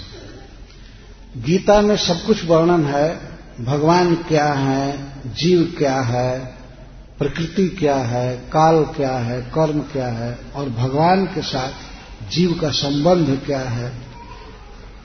उस संबंध के अनुसार जीव का कर्तव्य क्या है। इन सारी बातों का बहुत अच्छा से वर्णन है। भगवान की भगवत्ता का वर्णन अर्जुन के प्रश्न से ही हो रहा है। जब भगवान ने कहा कि मैं ही समस्त ऋषियों को जन्म दिया हूँ, अहम आदिर ही देवा नाम, महर्षि नाम से सर्वस्व। मैं समस्त देवताओं का जन्मदाता हूँ, पोषक हूँ, समस्त महर्षियों का जन्मदाता मैं हूँ। ये भगवान बोले। तब अर्जुन कहते हैं कि मैं ये कैसे विश्वास करूँ कि आप ही सबको जन्म दिए हैं और सबका पालन कर रहे हैं, आप ईश्वर। मैं चाहता हूँ कि आप हमको दिखाइए। तो भगवान ने विश्व रूप दिखाया। कैसे ब्रह्मा जी नाभि से जन्म ले रहे हैं, कैसे उनके आँखों से शिव जी का जन्म हुआ, कैसे देवता सब जन्म ले रहे हैं, कैसे विश्व की सृष्टि हो रही है, कैसे प्रलय हो रहा है। और यहाँ तक कि भगवान ने अपने विराट रूप में ये दिखाया कि ये युद्ध जो होने वाला है, ये हो चुका। तुम समझते हो कि मेरे बिना युद्ध नहीं होगा। तुम रहो या न हो, ये सबको मैं मार चुका हूँ। दांतों के भीतर बड़े बड़े दांतों के भीतर भगवान चबा चबा करके दिखा रहे थे दुर्योधन को, कर्ण को। जैसे हम लोगों के दांतों के अंदर रोटी का टुकड़ा अटकता है, भात का, वैसे वीर लोग अटके थे, पीस रहे थे भगवान। इसको देख करके अर्जुन कांपने लगी बाप री बाप, हम क्या देख रहे हैं? तो भगवान से पूछने लगे, आख्या ही में, को भगवान उग्र रूप? हो हमको बताइए, आप कौन हैं? आप कौन हैं? वो डर गए। वो आगे से प्रणाम, पीछे से प्रणाम, सब जगह से प्रणाम कर रहे हैं। डर गए और कहते हैं, दिशो न जाने न लभे शर्म। मुझे कुछ पता नहीं है कि मैं कहाँ खड़ा हूँ। किधर पूरब है, किधर पश्चिम है, दिशा नहीं जानता हूँ, कहाँ खड़ा हूँ। आप क्या करना चाहते हैं? कृपया क्षमा कीजिए। वो ये भूल गए कि हमारा मित्र है। भगवान के इस विराट रूप को देख करके थर थर थर कांपने लगे। प्रसिद्ध देवेश जगम निवास। आप प्रसन्न होइए। आप कौन है? कौन है? पहले बताइए कौन है? जब इस तरह से पूछे कांपते हुए तो भगवान उसी कोज में कहते, कालोश्री, लोक का क्षय के प्रवृत्त हो। मैं काल हूँ और लोगों का नाश करने पर प्रवृत्त हुआ हूँ। रीते काम न भविष्य सर्वे। तुम नहीं भी लड़ोगे तो ये सब बच करके यहाँ से नहीं जाएँगे। मैं मार, मारूँगा नहीं, मार चुका हूँ। तुम निमित्त मात्र बनो। युद्ध हो, होने वाला है, हो करके रहेगा। देखो मैं सबको मार चुका हूँ। भगवान ऐसे कहते निमित्त मात्र भव सब साथी। रीते त्वाम, तुम्हारे बिना भी ये सब नहीं रहेंगे। क्या समझते हो कि तुम मारोगे? मैं मार चुका हूँ। और मैं छोड़ूँगा किसी को नहीं। तब कहाँ रोओगे शोक करोगे? जब मैं ही पाल रहा हूँ, मैं ही पोस रहा हूँ, मैं ही खिला रहा हूँ, मैं संहार करने वाला हूँ, हमारी जो इच्छा है करूँगा। तुमको कह रहा हूँ, धनुष उठाओ धनुष उठाओ तो तुम ये सोच रहे हो कि मैं करता हूँ, मैं मारूँगा। इस तरह ज्ञान में तुम्हारे बिना भी कोई घर नहीं लौटेंगे अब। तुम जाओ, मत लड़ो। इसके बाद अर्जुन का ज्ञान बिल्कुल दूर हो गया। वो मैं अपने को करता समझ रहा था। तो बाद में उन्होंने स्वीकार किया, मैं आपके वचन का पालन कर, आप जो कहेंगे वही करूँगा। यही हमारा धर्म है, मैं समझ गया। तो इस तरह से भगवत गीता के द्वारा कृष्ण की महिमा समझाई गई है। स्वयं भगवान के मुख से वही बोले हैं कि इसको आत्मविद्या कहा गया कृष्ण विद्या। अपने विषय में भगवान ने ज्ञान दिया। बिना कृष्ण ज्ञान के अज्ञान या कुमति नहीं जाएगी। तो इस गीता जयंती के अवसर पर व्यक्ति को संकल्प लेना चाहिए कि हम अवश्य गीता पढ़ेंगे, सुनेंगे। क्योंकि भगवान की योजना है, भगवान गीता को बोल करके कहे हैं कि जो इसे पढ़ेगा उसके उसके द्वारा, ज्ञान यज्ञ के द्वारा मेरी आराधना होगी। जो इसको सुनेगा, वो सुकृतियों के उच्चतर लोकों में जाएगा। इतना तक भगवान बोलते हैं। और यहाँ तक कहते हैं कि मेरे भक्तों में जो इसका प्रवचन करेगा, मद भक्तेशु अभिधाषति उससे बढ़ करके न मेरा कोई प्रिय हुआ है, न होगा। ऐसा भगवान बोलते वे चाहते हैं कि गीता का प्रचार हो वो चाहते हैं कि गीता का प्रचार होना चाहिए, सब लोग पढ़े। तो ये बहुत खुशी की बात है कि श्रील प्रभुपाद जी अंतर्राष्ट्रीय श्रीकृष्ण भावनामृत संघ के संस्थापक आचार्य इस गीता की सबसे सुंदर टीका किए हैं, जिसको कोई भी व्यक्ति समझ जाता है। ये भगवान कृष्ण की कृपा है कि उन्होंने प्रभुपाद जी को भेजा है, भेजा और उनके द्वारा अपने वाणी की व्याख्या कराया। और उसके बाद ये बहुत खुशी की बात है कि प्रभुपा जी की उस गीता का प्रकाशन, उसका प्रिंट और वितरण अंतर्राष्ट्रीय श्री कृष्ण भावनामिक संघ के भक्तों द्वारा सब जगह हो रहा है। सब जगह हो रहा है। यह यज्ञ है वास्तव में। भगवान ने कहा कि अगर कोई इसको पढ़ेगा तो उसके द्वारा ज्ञान यज्ञ के द्वारा मेरी आराधना मानी जाएगी। गीता को पढ़ना ज्ञान यज्ञ है। तो पढ़ना चाहिए और जहाँ तक हो सके, जितना हो सके इसको वितरण, इसका वितरण करना चाहिए। और वितरण कर करके लोगों को कहना चाहिए, इसको पढ़िए पढ़िए पढ़िए, और गीता लेकर के पढ़ना चाहिए। भगवान हमारे हित के लिए प्रवचन किए हैं। जिसको भीष्म पितामह कह रहे हैं कि अर्जुन की कुमति को दूर किए। और अर्जुन के द्वारा सारे जगत की कुमति को दूर करेंगे भगवान। कर रहे हैं। वास्तव में जितने भी बड़े बड़े आचार्य हुए बड़े बड़े वैष्णव अथवा कोई भी आध्यात्मिक पुरुष, थोड़ी सी आध्यात्मिकता जिसमें आई है वास्तव में गीता पढ़ करके ही आई।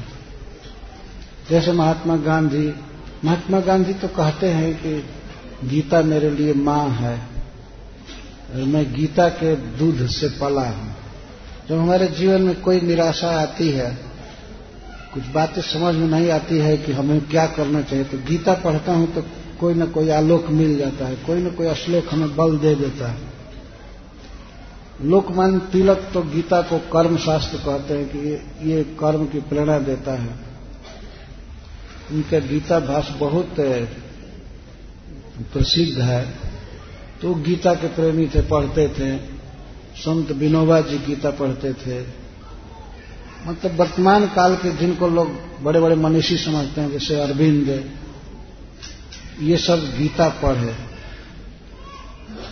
और जितने भी शुद्ध वैष्णव भक्त हुए हैं वे सब गीता मृत से पले हुए हैं, गीता को मानते हैं।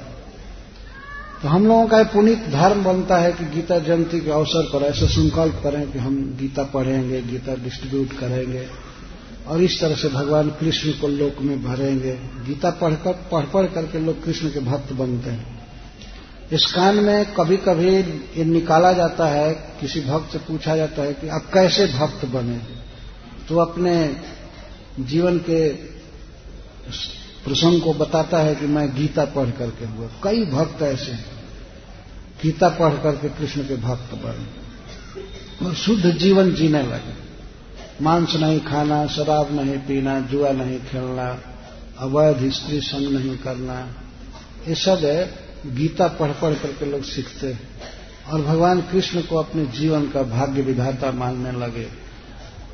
वो तो ईश्वर हैं ही, पर अपने संबंध को गीता पढ़ करके लोग पहचानते हैं। विशेष करके शिल प्रभुपाद जी की टीका पढ़ करके। तो इसीलिए इस गीता का प्रचार होना चाहिए। और बड़ी सुंदर व्यवस्था है, बहुत सुंदर प्रकाशन प्रिंटिंग सब कुछ है। ये कृष्ण की दया है।